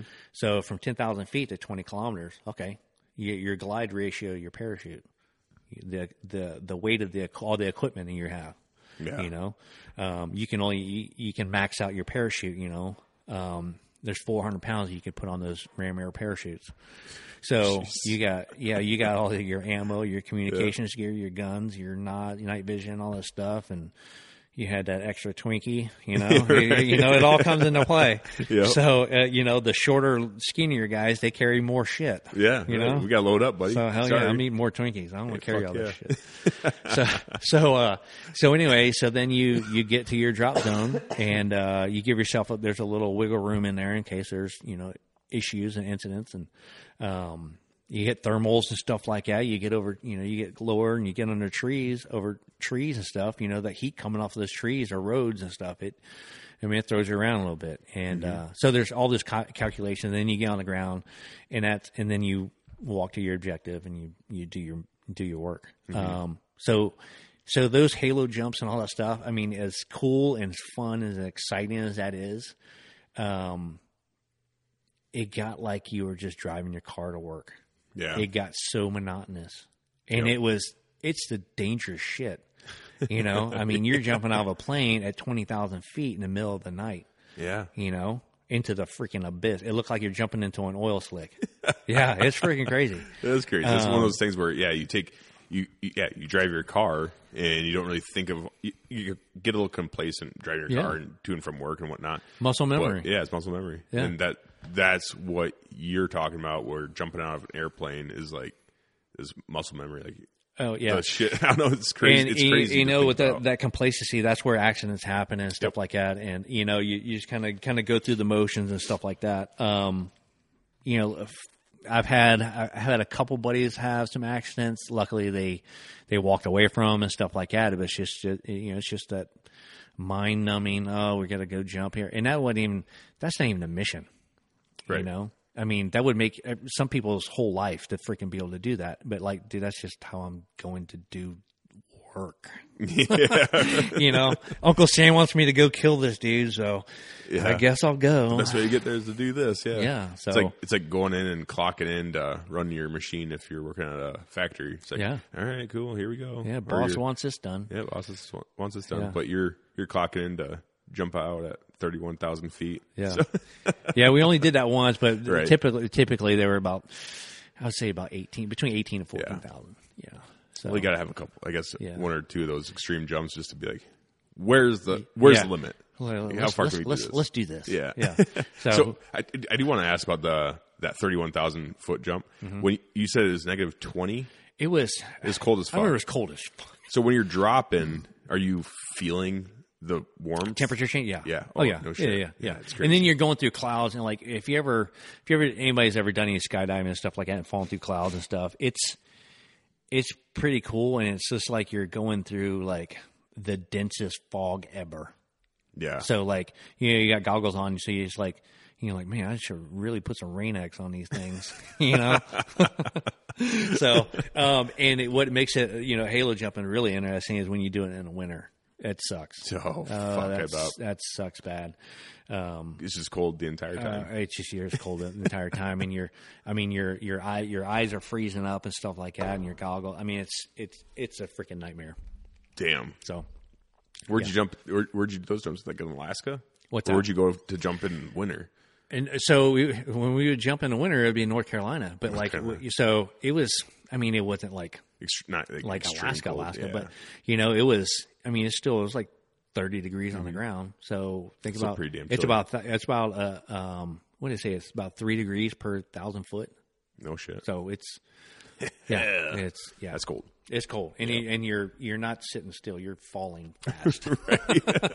Yeah. Like I said, you're you're strapped to the hood of uh, NASCAR yeah, at Oh, Day- yeah. Daytona 500, but at 30 degrees now. you're so booking. Yeah. That's crazy. Yeah, so so the whole the whole arm thing, you know, so um like I said, I think there's blessings with everything and there's a reason for everything. So I wouldn't have met some of the great people that you know, if, if this injury wouldn't have happened, um, I think that um, let me adjust this. Yep, yep. Um, I think that uh, you know I wouldn't have met. I definitely wouldn't have met some of the people um, that I've met. I wouldn't have had some of the opportunity that I've had.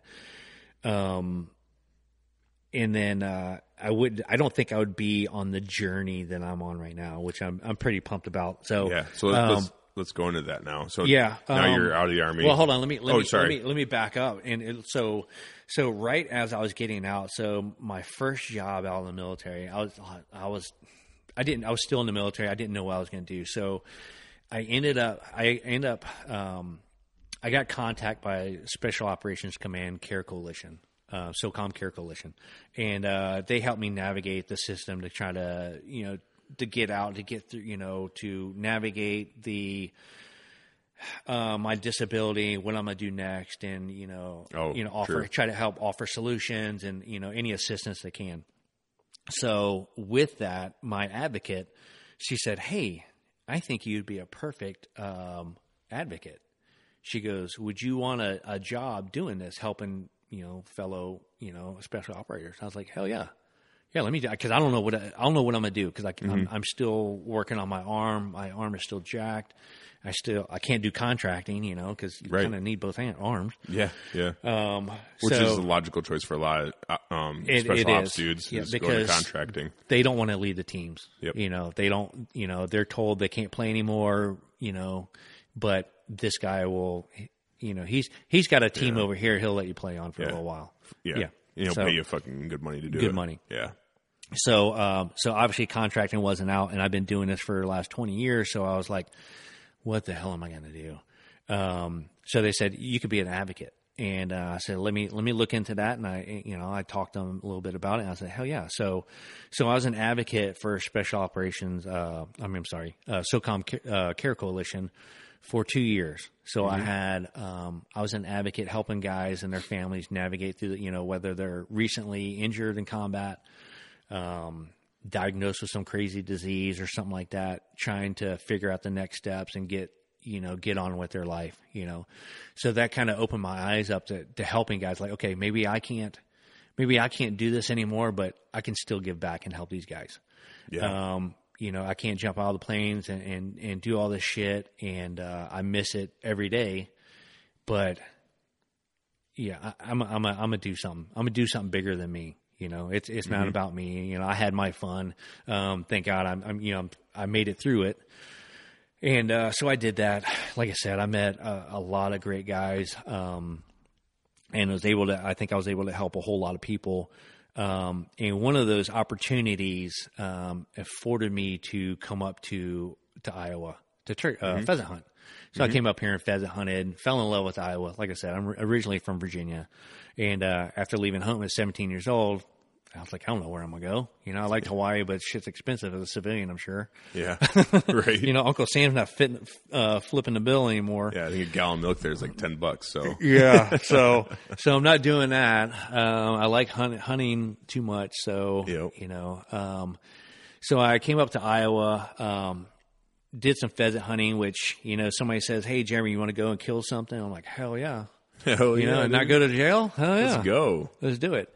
So, uh, so I came up here, pheasant hunted, fell in love with Iowa and the people up here. Um, and, uh, so since then I started helping bring veterans up to Iowa to bow hunt. Um, so bow hunting is very, I'm very passionate about bow hunting. It's, it, I would rather, I mean, I can sh- shoot shit from a long ways away, but I would rather get, it's something personal and something, something, uh, sexy and, um, I don't know. dude when it comes to bow hunting it's like i don't know it's just completely different than gun hunting like it's hard to compare the two but Mm-hmm. yeah it's it, when you're out bow hunting you're generally by yourself it's you and your Yeah. quarry if you will It's more You of a- so you- It's, more of a personal. personal, it's Yeah. personal thing for sure. Um, and you know, it's like, don't shoot them till you can see the whites of their eyes. It's kind of, that's yeah. kind of what it's like, you know, Right. it's just, it, it kind of, it gets your, when you can see something in your scope from a couple hundred yards away and pull the trigger, it's, it's not that excitement, but it, when it's right there and it's, it, it could see your every move and, you know, and smell you and, that's where the excitement and stuff. And obviously that's what I was I was longing for. Obviously after, you know, my military career and stuff, you know, you're you're used to that high pace, high adrenaline, excitement and all this stuff.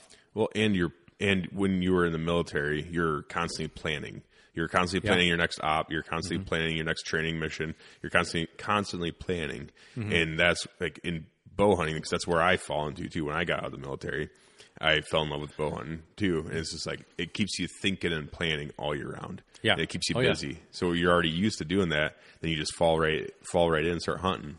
And especially bow hunting. Like gun hunting like you said it's one thing. Like you can kind of go out there find the animals and you don't have to get as close. But bow hunting it's like year round Yeah. Progression Oh, yeah. and planning So and the everything so. so, let me let me ex, let me explain to you how much I love bow hunting. So so so when I when my my arm I couldn't feel my hand all that stuff. So I, I was doing physical therapy for about two years trying to get use and function of my arm. It was like a dead fish on the end of my shoulder. Um, so I was determined to be able to use my bow again. So um, obviously I'm right-handed, so um, so I ended up doing at physical therapy. I was like, I need to use, I need to start working on this motion, you know, like drawing, like drawing a bow, and uh, so I started building up strength and that and stuff. And but I still can't, I still can't feel my finger. But Yep. I, uh, I've done it so many times that muscle memory that that I know where my my my uh, release is, my my trigger on my release Yep. and all that kind of stuff. So, but before I got to that point, so so I ended up I was had the strength to pull my bow back, but I couldn't feel my trigger. for your on the release because you're you're Yeah. you're using index I, I yeah, I have I have no like the whole hand. The whole hand, even if I use a thumb Oh, release or anything, or Yep. even a, maybe I don't know. I never tried a back tension release or probably would have been a ticket but Yeah, so so I was just like I was just going with what I knew, and uh, so like I'm determined to do it. So after I lobbed a couple arrows off in the freaking in the abyss, you know, because I couldn't feel my trigger, you know, I was like I got to figure this out. So so I ended up taking a thumbtack, like a flat backed thumbtack, and I bent it around the trigger on my release, and I filed the very tip of the the thumbtack off, so it wasn't gonna just stick me on my finger. Uh, But I could feel. I mean, as I pushed on it, I could really feel that the the pressure the right pressure. there. yep that thumbtack. So I, I fashioned that on there, and I freaking shot with that for a long time. yeah, and I was like, if there's Hell a will, yeah. there's a way. Right, You know, that's some yeah. Green Beret shit. You know, I'm gonna freaking figure a way out. in, in mind you you could have probably gotten a crossbow I did. I used so that deer right there. I shot the, oh, Okay. the Alabama deer. Yep. I shot with a crossbow. Yep. But I had to shoot it left-handed. yeah because you can't pull it you can't, Oh. can't feel the trigger Oh, and I forgot to mention, I had two strokes during this whole thing. What the fuck A, a blood clot, you know, a, a, blood clot, uh, you know, uh, went up in my brain from all the surgeries. And basically, one, I had one. So here I was. I was at, on the side of the, the house shooting my bow, and uh, I bent down to pick up some arrows. You know, you, you shoot your arrows, you pull them, and you, Yeah. you set them on the ground, whatever. So I bent down to pick up another arrow, and I face planted. I was like, "What the hell?" And I was so dizzy. I was like, "What the hell was that?" I go, "What's going on?" So I went inside. Thought maybe it was it was Florida. You know, I was like, "Man, maybe I'm just dehydrated." You know, whatever. I don't know what it was. So I went inside and laid down. I had physical therapy the next morning. So I just kind of just kind of went. You know, I I didn't think about tomorrow. it. Yeah, I'll figure it out tomorrow. So I woke up in the morning, didn't feel 100%. And I was like, ah, I'm good. So I drove the physical therapy, which was it was about an hour. So I drove there, um, got there, and the physical therapist been working with me for the last year and a half. She said, "You don't look right." And I told her what happened yesterday. She goes, um, "Hold on a second. She got on the phone to the hospital. She goes, "You need to go over there right now. They're expecting. They're right across the street. You need to go over there right now." and uh, they go over there and they do some tests and stuff that you kind of look you look all right you know and you know everything kind of pans out but we just can't really figure it out and all right cool so i went home being a bow hunter i want to get back into bow hunting I'm like i'm gonna go shoot some more so i went on the side of the house and shoot my bow again i bent down same exact thing as the day before i p- went to go pick up an arrow face planted this time it was horrendous i was like it was like the drunkest i've ever been but it was not fun at all Oh, fuck. I wa- no one was gig- I wasn't giggling. No, So yeah. I was like, oh my god, I 'cause- might I might piss myself, but when well, when you instantly get drunk without drinking alcohol, it's like oh yeah, I didn't. going on? So I didn't know what happened. So so I went inside, I laid down, and that was on a Friday. I laid there till Monday. oh So shit. if I laid on my left side, um, it, everything got so dizzy I would throw up. So if I laid on my right side, um, it, it wasn't as bad, and I just freaking laid there. I couldn't. I had my phone, but I couldn't read the screen to call nine one one. What I couldn't call a friend. I couldn't do it. So I laid there till Monday, and a friend of mine called me, a teammate, and he goes, "Hey." He goes, "You all right?" I go, "Dude, I, I I'm at home. I, I I've been laying here since freaking Friday." Are you talking fine, or are you like slurring and being weird? I'm, or- I'm, I think I was, I think I was okay. I was Okay. just, I couldn't. you couldn't see though. Yeah, I, I mean, I, I, move I had to try to cl- crawl to the bathroom. I mean, it was, it took, you know, you're trying to crawl as dizzy. It was, it was like doing the bat thing, you know, run around the bat, you know, and then try to go somewhere. Yeah. No, you're going to go off to the, you know, to the right oh or whatever. shit. It was crazy. Um, they ended up doing a bunch of MRIs and all this kind of stuff, and they said, "Yeah, you had two strokes." what? What the So, fuck, dude? so, and actually, what also happened with that, so it screwed up my vision. So, like, if you think of a, a big, you know, round vision, like what you can see right now, so like Yeah. the lower right quadrant of that is like blurry, and it's still to this Still? day. still to this day. oh shit. Yeah. So like, not only can I like not feel my arm, but I can freaking I only can see three quarters of what I need to really see. I can see, but I can't tell you how many fingers I have. Oh my know. god. Yeah. So so when I when I'm driving, yeah, yeah, yeah, yeah. yeah. Be careful when you're driving around me. No. Um, and I see a I see a road sign. It's a really long name. I got to kind of look at it, try you kind of piece it together. Like, okay, okay, yeah, okay. I, now I got it. Damn. Holy shit. So what? They got you on like blood thinners or something now? Oh no, I'm that, I'm on nothing. I'm on nothing now. Yeah. What the? So what the? What I just what was the point of even knowing then? How'd you get over it? I just it just I don't know. It just went away. It just kind of went. I guess, I guess it kind of dissolves itself or whatever. I don't know. Like I didn't have the droopy face and all that kind of Yeah. stuff, but like it it screwed up my vision and all that stuff. And it was all having. Yeah, it was just it was a big nightmare. But anyway, Yeah. um, so anyway, so I am determined to be a good bow hunter because Because you're de- a determined guy. Uh, I'm just a determined guy. I'm gonna freaking do it, you know. um, but anyway, going back to to what brought me here to Iowa. Um, yeah, I just you know I fell in love with Iowa and the people up here. You know, small town, um, just like back home in Virginia, and uh, so obviously big deer, good deer. Um, I love to hunt, and like you know, in, in the military, you know, you got 20 years, and like I would go, they let me go hunt other things, you know Sure. how, you know, hey, go go hunt those dudes. Okay, Yeah, cool, that's right. cool. But when that you know that kind of you know runs its course and stuff, you can't do that anymore. Um, I need another passion. Right. So- and and you got you have you have this vast skill set Mm-hmm. that you've been honing your entire life to do a certain task, and then you get done, and the army's just like, all right, Thanks for good playing. good luck to you, buddy. Yeah. take all these skills and forget them, or stash them away in a box in your brain. And you know, I appreciate your time and your effort, but you can't do any of that stuff anymore. Yeah. So hunting really does give you an opportunity to to still utilize some of those skill sets that you've been honing your entire life. So, so the military is really good at training you. So they were really good at training us to go and go complete these missions, go get these guys, go you know kill capture these guys, whatever. Um, so they're really good at that. Yeah. The piece that they they weren't very good at, and and uh, you know they they work at it, they try, but it's It's just so much. it's it's it's a lot it's a lot to deal with. It's it's a lot of uh and it's it's everybody's different. Yeah. everybody's drive is different. Everybody you know everybody some people are cool sitting on the couch watching freaking tv Yep. you know other people they they don't have that mentality. They can't sit still. So um through the years obviously because i've been a victim of it myself is like i've identified I need to get out there. I need to stay active. I need to do something. And it, not only that, but I need to give back. Um, because like, yeah, my career kind of got, sh- I mean, I did 20 years. I retired, Yeah. you know, which is, I mean, it was, It's big. it's big. Yeah. Um, I wanted to do more. I always want to do more. Yeah. So I was like, how can how can I give back? How can I give back to these guys since I can't, you know, there's that saying that, you know, shoot, if I can't, you know, if I can't operate, I'll freaking load ammo. If I can't load ammo, I'll freaking bring bullets. If I can't freaking do this, you know, I'll, you know, tend to the wounded. You know, I'll always do something. Yep.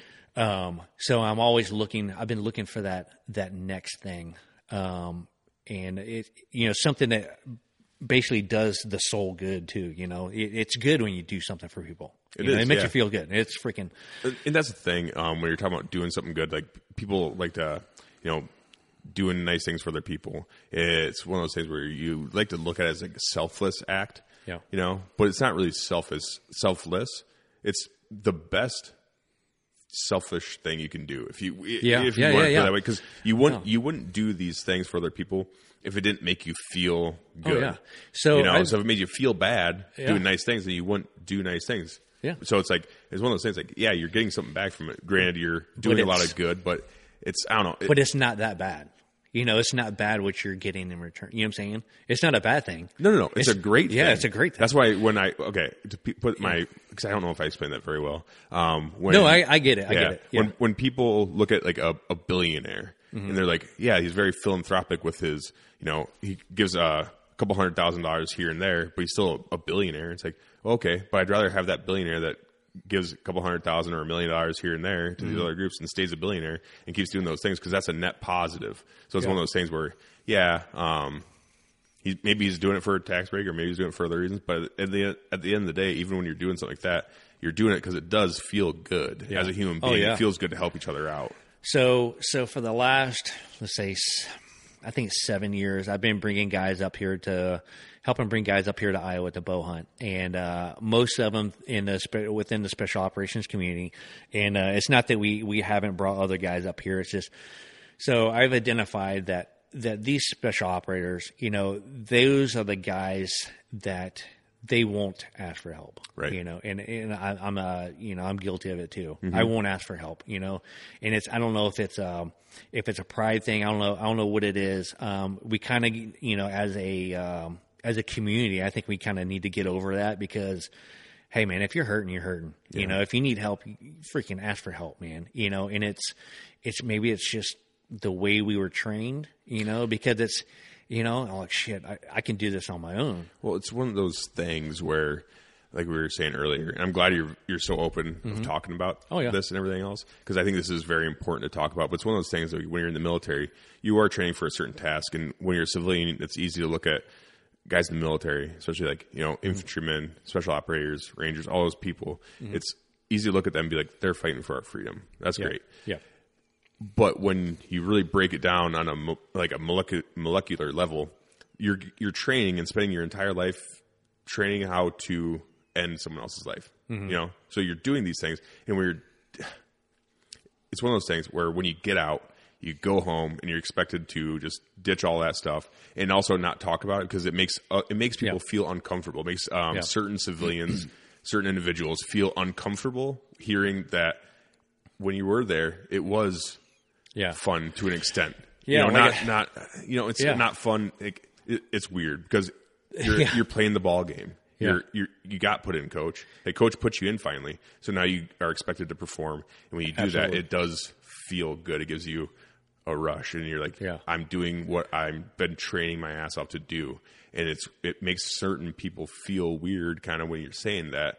And so a lot of people just don't do it. A lot of people just don't talk about it in general. Yep. So yeah, they uh, it's it's it's definitely a touchy subject, but I mean, it is one of those ones that you you know if you if you know a veteran and stuff like that, and it's it's kind of one of those things that yeah, some guys don't they don't talk about it and stuff. And like I'm an I'm an open book. I'll share share my experiences and stuff like that, and my you know my triumphs, my failures, and all that stuff. And like I don't I don't care. You know, maybe somebody will learn from it one day. Or you know, I joke I joke with my girlfriend. I was like for all the stuff that I do for, you know, I do for vets and all that stuff, I go, I better get in heaven. Because if not, if not, I'm gonna be pissed. right, she just, she just laughs and she goes, "What the hell's wrong with you?" So, I go, I don't know. I'm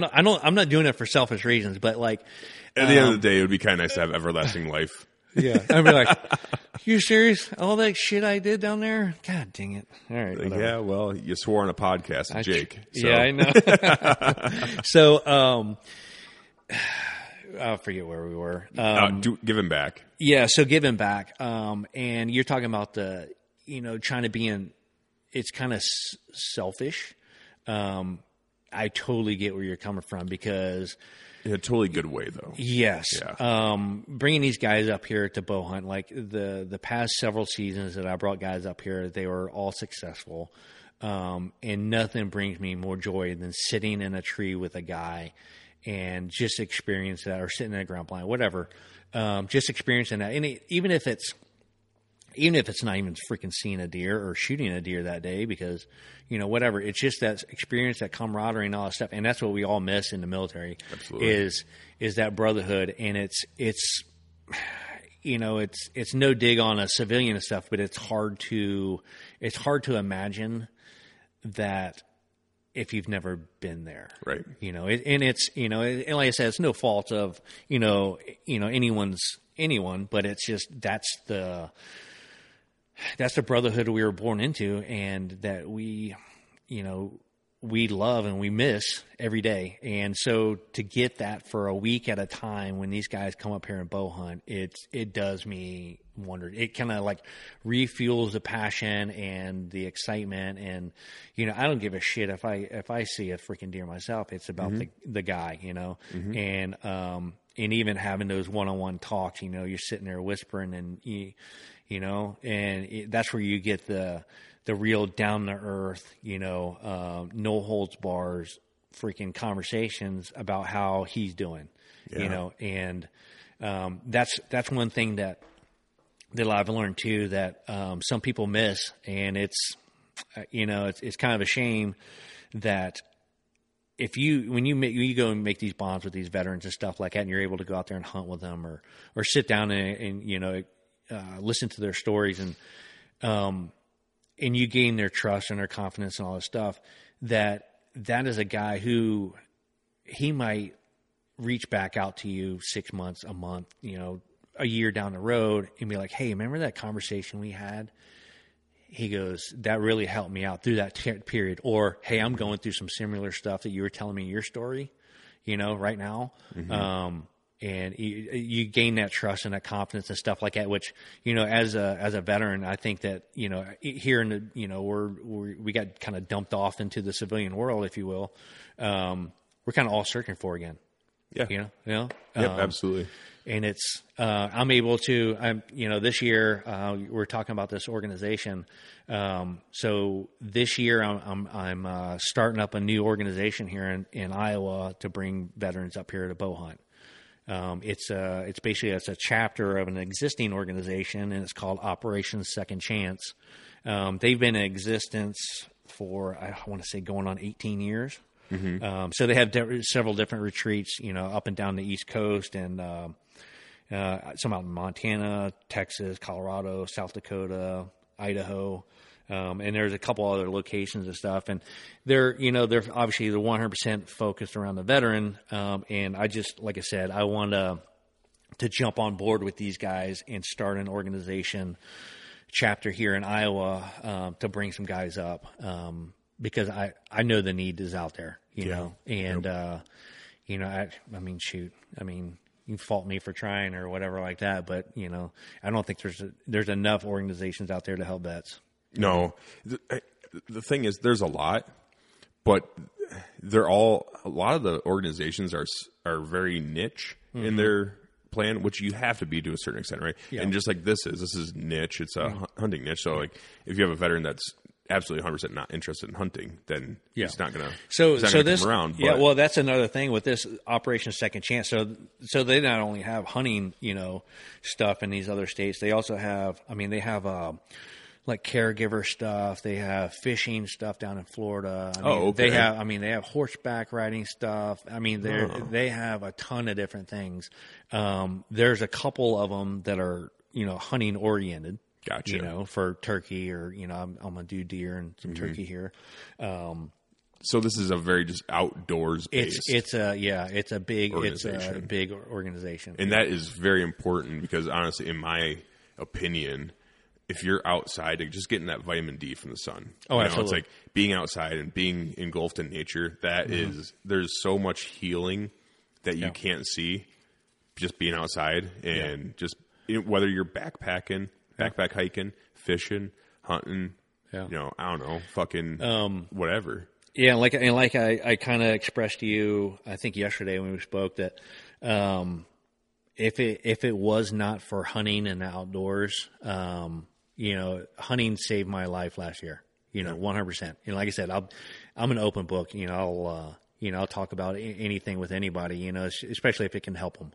Um, so I'll share my story with anybody if they're if they're interested in, in learning more. But um, yeah, it, it definitely it was. I was in a dark place last November. Um, I you know I said you know what I told myself I was like Jeremy, you need to get out of this. Um, you need to, to to lace up your boots and go out there and go sit in a tree stand. Even if you don't take, even take your bow. Yeah. Just being out there. Um, and I used to, you know, I didn't know I was doing it and how good it was for my soul. But when I lived in Hawaii and I surfed every day, Yep. the same thing. That's why surfers are so freaking mellow. Yeah, super chill. They, they're, They're super they're chill. happy. They're freaking a bunch of Matthew McConaughey's walking around. They're just they're Yeah. outside all the time, so they're happy. Yeah. So so I was like, you need to go out there and just go and and sit in a tree. And uh, so I did. I freaking stopped feeling sorry for myself. I'm like, and I told myself, I said, if if I'm not here to help anybody else, like who's gonna do it? So Yeah. like, I need to be here. So I'm gonna go put my boots on and I'm gonna freaking grab my bow and I'm gonna go and I sit in a tree. Um, happened to be Veterans Day last Oh, November. yep. And I shot the biggest buck of my life Oh no shit. it was I, I could I mean it was incredible, and That's it just kind of like okay, I got it. Yep. I know what you. Thanks, big guy. Yeah, I say. Yeah. s- sent you a sign little Yeah. deal there, and he's like, "All right, man, yeah. You know what you need to do." Roger that. Yeah. yeah, yeah. Yep. It was it was pretty cool, and that's why you know I'm a I did a I'm I did a full body mount on it and stuff like that, and I'll put it you know up here in the shop and. Um, yeah, cause it means a lot, you know, cause it, it, you know, and, uh, you know, the reality of it all is, uh, like a week and a half ago, I had a buddy that, that took his life, um, army buddy from, uh, third ranger battalion. And, uh, so that sucks. It hit home Yeah. and I was like, shit, that could have been me last, last November, you know, but it's like, and that obviously solidified the need for, you know, getting guys up here, getting, even if it's not here, it's somewhere, you know, get, you know, Yep. Whether You know. if they don't come here with you, you have connections because they're everywhere. They're Yeah. these uh, Operation Second Chances all over the place. So Yeah. if they reach out to you, then you can get them pointed in the right Oh. direction, hundred percent. absolutely.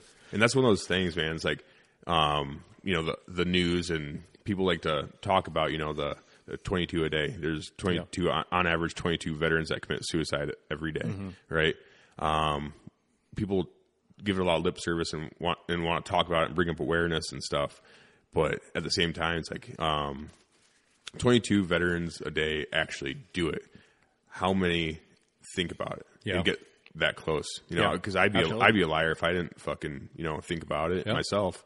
You know, like there's there's times when you get home, especially, or you're doing something, or something happens where you just it hits you. Oh, yeah. weird. Absolutely. It hits you weird on certain Yeah. days. Certain days you're fucking totally normal. Everything's going good and everything's happy go lucky. And then the next the next day you something triggers some a memory in your brain or something hits you where you're just Mm-hmm. like, man, fuck, like what the fuck am I doing? Or maybe something bad happens Mm-hmm. at work or something is happening where you're.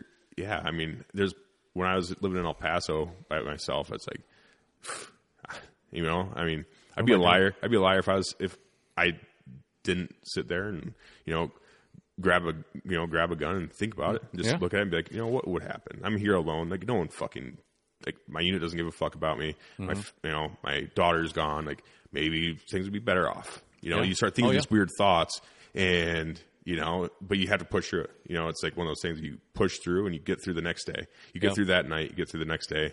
And when I got home, to like getting get back into hunting is just it's it's kept me active. It's kept Absolutely. me looking forward to things. It's kept me planning for things, and it gives you. It it's easy to fall into those um those thoughts Mm-hmm. when you don't have anything to look forward to the next day. Yeah. You know. Yeah. Whether it's just getting on onX and playing, uh, putting a pin somewhere and be like, that'd be a cool fucking place to scout. Yeah. And see if there's any sign there. Yeah. I think I might do that tomorrow. I mean, uh, that and that's you. you- That's just the the military mindset that we've, you know, we've been trained to do. Is like you're always preparing for the next thing. I mean, you should see you should see my garage and stuff like that when I'm getting ready to go out to Idaho to try to elk hunt. yeah.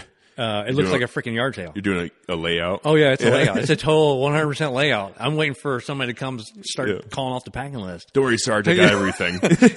yeah, two is one, one is none. I'm like, yeah, hell yeah, I got freaking four of them. Oh yeah, I'm freaking good. Um, but yeah, I mean, it's it's it's planning for that hunt and all that stuff, and and doing that strategy, and you know, uh, the the actual hunt, and then the recovery, and you know, or even the just the you know coming back here at you know the veterans coming back here at the end of the day and telling war stories about, oh my Mm-hmm. god, I saw a freaking 92 point buck, and you know, and you're like, okay, buddy, all right, cool, All right. have That's another awesome. have another shot. yeah, your beer looks a little empty. Yeah. so, um, yeah, I mean, it's just it's that camaraderie and stuff like that, and, and that's what I've tried to create here. Is you know when I when I bought this, I mean, it's a small acreage and stuff like that, but I've I've tried to set it up with the veterans in mind, everything, um, with the with the range out back, the fire pit, you know, because I mean, who doesn't like some Ranger TV sometimes, you know? No shit, dude. Um, and your setup out here is absolutely fucking amazing. Yeah. like you do have your basement is set up exactly like you're saying. You got plenty of space. Yeah. out here, and it's you do have it dialed in for for this. Yeah. So- um, that's that's that was my whole goal is uh, to make it just as comfortable and as easy access and just freaking carefree for these guys because obviously, just like we we, we both know though, I mean, we've been put through the ringer.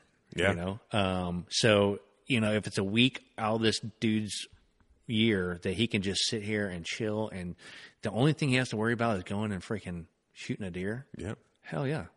Mm-hmm. Let's do it. And then that something gives that gives him something else to, to look forward to when he gets home. He's like, oh man, yeah, I'm gonna I'm gonna start deer hunting over there. Or I'm gonna, I'm gonna, I'm gonna, you know I'm gonna get my friend or my daughter or my you know wife into hunting and and then it's just so your your passion for the military and all that stuff it it transitions into your passion for the outdoors Mm-hmm. and hunting and, and all this stuff and it's um I don't know. It's like I said, I I wouldn't be here today if it wasn't for the outdoors. Yep, and it's one of those things too. Like when you uh, when you first get into hunting, especially if you get in, really start getting into it when you're an adult or something like that. Mm-hmm. Um, it's one of those things. When, once it starts clicking, and you're like, "This is what I'm meant to do." Yeah. like I'm here to do this Yeah. thing. So And it's amazing. It's almost like it's almost like being a born again Christian, where you're like.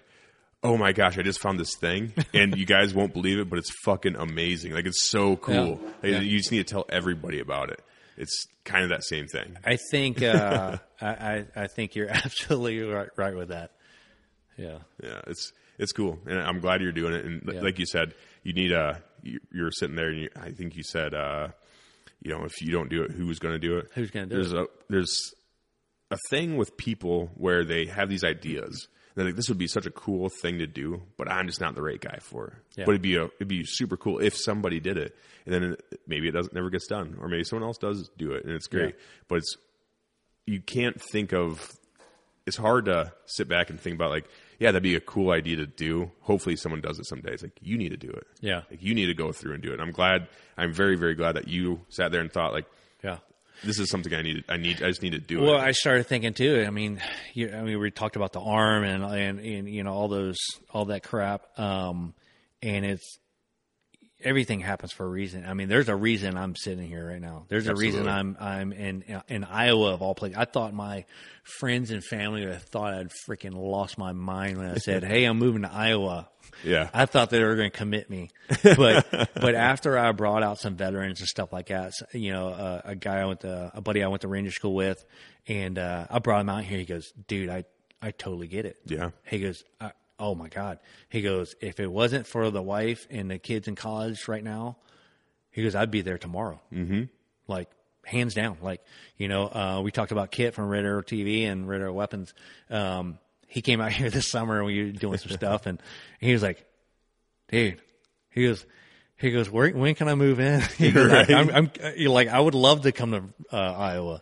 Yeah, Um, and Kip's hunted in Iowa before. Oh, yeah, you know, absolutely, he yeah. on the show and stuff. He's been in Southern Iowa and everything else. But Yeah. there's some there is something special about Northern Iowa, especially. Yeah. I don't know what it is. I don't know. Yeah, maybe it's just the the nothingness.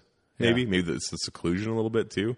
There's something about Northern Iowa. Like I was born and raised here, Yeah. and it's just like man, I don't know. Everywhere I went in the army and everywhere I've traveled, I'm just like, man, but I was fucking cool. yeah, it is. It is. I never thought. I never thought in a million years that you would hear those words come out of my mouth. I'm moving to Iowa. yeah, here I am. Yeah. But I fucking love it. I love it. Um, yeah, I'm really excited for this season to to bring some guys up. Uh, I'm gonna start. I'm gonna start bringing a couple guys up. Um, obviously, right now we're we're still. I'm still in the the paperwork stage of getting uh, all the approvals and stuff like that. I mean, it's like at the freaking mm-hmm. end of the tunnel right now. Because it's a 501c3. It's right? a 501c3. Yep. Yep. It's just a. It's just like I said. It's just a chapter of the existing Operation 2nd mm-hmm. Chance. But there's still a um, lot of legal shit that you got to Yeah, do in order and to it's get it and it's that's all done. I, I I, you know did the stuff with the Secretary of State and got all that paperwork done, and so it's just now getting the, getting the approvals to the DNR, and then Yep. boom, I'm I'm ready to go. So that was the next thing I wanted to ask you about because in the state of Iowa, if you're a non-resident, it's a draw tag. You have to Correct. You have, and it usually takes. I think up here it's a little bit easier than in southern Iowa, but it's still a draw tag. You still have to Yeah. wait two, three, four years to Yeah, draw an you- archery tag Yeah. for Iowa. But in this case, with it being a legit 501c3, Mm-hmm. the state of Iowa um, does allow non-resident veterans Mm-hmm. to hunt here as long as they're doing it through a 501c3, under right? under the under a 501c3 yes um yeah and there uh, obviously iowa does have certain uh stipulations and stuff like that have to be 30% disabled or more Okay. um obviously most of the most of the special operators i know are 90 100% I don't know how you could make it through being in special operations and not being at least 30.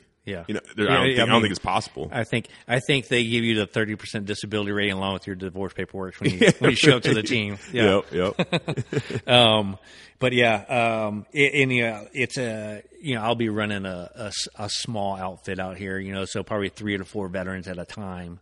Um, you know, obviously because of the the hunting pressure on the land and stuff, you don't want to to overpressure uh, you know land and the access to the land and Because you want it to be a good hunt. You don't, Absolutely, you don't want to yeah. just have guys come up here just to sit in a tree Just and not see shit. No, and that's you want to make it a good hunt. Yeah, and that's what some outfitters do. You know, it's a, it's a money making thing. I'm not here to make a, a cent. You know, this isn't making anything.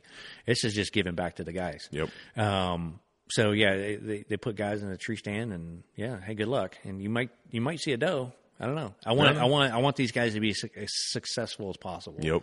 So that's why it's it's limited to you know three to four guys, and um and that way it's it's more personal then too. Sure. You know for sure. And then they can go back home and show it off and be like, hey, Yeah. guys, see this fucking deer? Yeah. I went to Iowa with Jeremy Yeah. and shot this fucking thing, and it was amazing. Now Yeah. that's what I'm going to do for the rest of my So, so two uh, two of the guys that I've brought up here in the past years have never bow hunted or killed a deer with their bow, killed anything with their bow. Oh, no shit.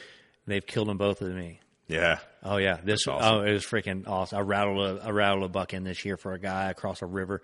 The buck crossed the river and all that came up. I mean, it was just it was beautiful. Just epic. it was. I wish I should have had a video camera, but I was going to say, are you allowed to record these hunts if you get, Um, oh yeah, Yeah. yeah. I need I need to get a video camera. I need to.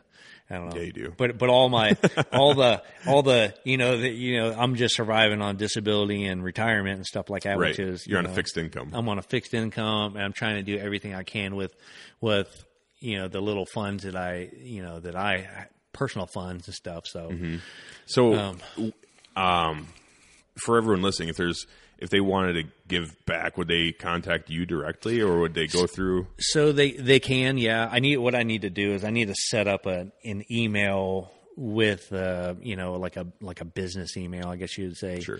um but you know my well, my personal email I'll, I'll give it out. My my personal email you can contact me for any more information. Or if you're if you want to donate um I don't know if you want to donate to uh operationsecondchance.org is the website and there's a there's a um a giving now button and then it, and then it goes to the donate I mean the whole just- you just- organization. yeah you just Yep. go through and then I guess if if you were to to donate to the organization in the memo line you could put for the Iowa chapter Okay. you know that way you know that it gets to this organization mm-hmm. And is um, is the Iowa chapter live, like through Operation Second Chance? I'm I am I'm waiting for that approval through the DNR and which which is going to come this week But I mean, like through the organization, though. Yeah, Like, if you did, if you if they went on there tomorrow and did that, so they're not going to see uh, on the the current uh, retreats and stuff like that. They're not going to see Iowa on there. Sure. I need to just get a hold of the president and have Yep. Mm-hmm. her had her add it to the website and stuff. But um, yeah, I mean it's it's it's a green light all, all through the All through the organization, all organization. through the organization. Well, that's and great. uh, yeah, they they can't believe that I've done as much as I have. They're like, "Oh man, that was quick," and like, like you know, hunting season is not until this fall. I'm like, "Yeah, I know, but you know, I don't, I don't sit and wait for shit." yeah. So What I'm going to do, I'm going to do it fucking I'm now, freaking dude. do it now. Yeah. yeah. So, um, but yeah, so if I mean, I'll give my like I said, I'll give my email and stuff like that, and and um, if you're if you have, um, I mean, obviously any gear or anything, any, you know, I guess the the biggest need that we that I I foresee having is um, tree stands. Um, I you know right now I use my personal tree stands and stuff like that, and uh, we can always always use more tree stands, um, whether it's ladder or, or hang-ons, and um, just any miscellaneous stuff to go with with bow hunting. You know, Yeah. you know bow hangers and you know safety Yep. harnesses and you know the whole the whole gamut. Yeah, yeah, absolutely. So And they would just contact you. th- yeah, you send shoot. Mm-hmm. me an email and stuff, and I I could I could push out a like a mailing address or whatever like that, and Mm-hmm. you know obviously it's a five hundred one c three, so it's a tax write off. That's you know if it, it comes down to that, Yep. um, and I can provide whatever paperwork you need for that. Yeah, to say not not only do you feel good after you give to an organization like this or do something nice for someone else, but it's also like with this aspect, it's a five hundred one c three. So if you're a business out there Mm-hmm. and you donate, then you're going to get a little tax write off too. So even Uncle Sam looks at it as like, "Hey, good job, buddy. You're you're a nice guy, and I'll give you a tax a little tax break for it." So Yeah, so if if being nice isn't uh, fuel enough to do it, you do get a tax write off. Even like normal people, you don't have to have a business. You can write it off on your personal taxes, even if you donated to you know any five hundred one c three. Yeah. So yep, well, yeah. yeah. So Is there I'm- anything else? Did you did you get? I didn't. Did you put out your email already? Or Oh did no, I didn't. Okay. So so my personal email is srfer 24 at AOL.com. And yes, I am probably the, still the, the only AOL member still out there. I'm just gonna say I- that. I'm keeping it alive. yeah, yeah. AOL is sitting there like, thank God for Yeah. Jeremy. well, well, check it out. There's probably one dude at work at AOL, and he's like, "This guy won't fucking die." You know, like shit. We got to keep the lines open. We're trying to close the doors on this bitch, dude. No, I've, I've had the thing since I was 24. That's it's a surfer, like S, Oh, S, yeah. SRF without the U, but uh, 20. I've had it since I was 24. So, like, I've had all my emails. So I'm just, I don't know. That's funny. Yeah, I need, I need to, I need to get off my ass and make a, a business email. I guess. Yeah. So. you know, it, if anyone wanted to, to you guys contact me. I mean, like I Oh, said, right on. we, we Yeah. don't we don't live too far away. No. So if someone has any more questions or anything like that, you can always contact me too through my, you know, through Victory Drive uh, Pod Instagram or Victory Drive Pod at Gmail and all that kind of shit too. So, but yeah, Uh, was there anything else we really wanted to hit on? That, like, that was I don't know, man. I got I got war stories for days. I got I got so many funny stories. I mean, we could cover Oh, another yeah. time, or we could do it today, or yeah. whatever. Well, like I said, we don't live too far away, so No. we can always do it again. We I mean, we are just over two hours now, so So, oh wow, yeah, it doesn't feel like it does it. no, Yeah, that's the cool thing about podcasting. But no, I you guys will probably hear Jeremy again unless he good deal. tells me to kick rocks like this sucked and No, I'll fuck no. off. But No, no, this has been great. anytime. It's been great, man. I really appreciate you sitting down and going through this stuff. And I think what you're doing is is awesome. Like it's just amazing. Like getting out there and giving back to the community that you came from and helping these guys out. It's an absolutely fucking amazing thing that you're doing, and I appreciate it. And hopefully appreciate it. it takes off and. We just, Oh, yeah. it just keeps getting bigger and better. You know, I, I think I think it has nowhere to go but up and up and up and up and up. It's gonna Absolutely. be it's gonna be amazing. Yep. All right. Well, hey, thanks everyone. Appreciate you listening. See you. Cheers.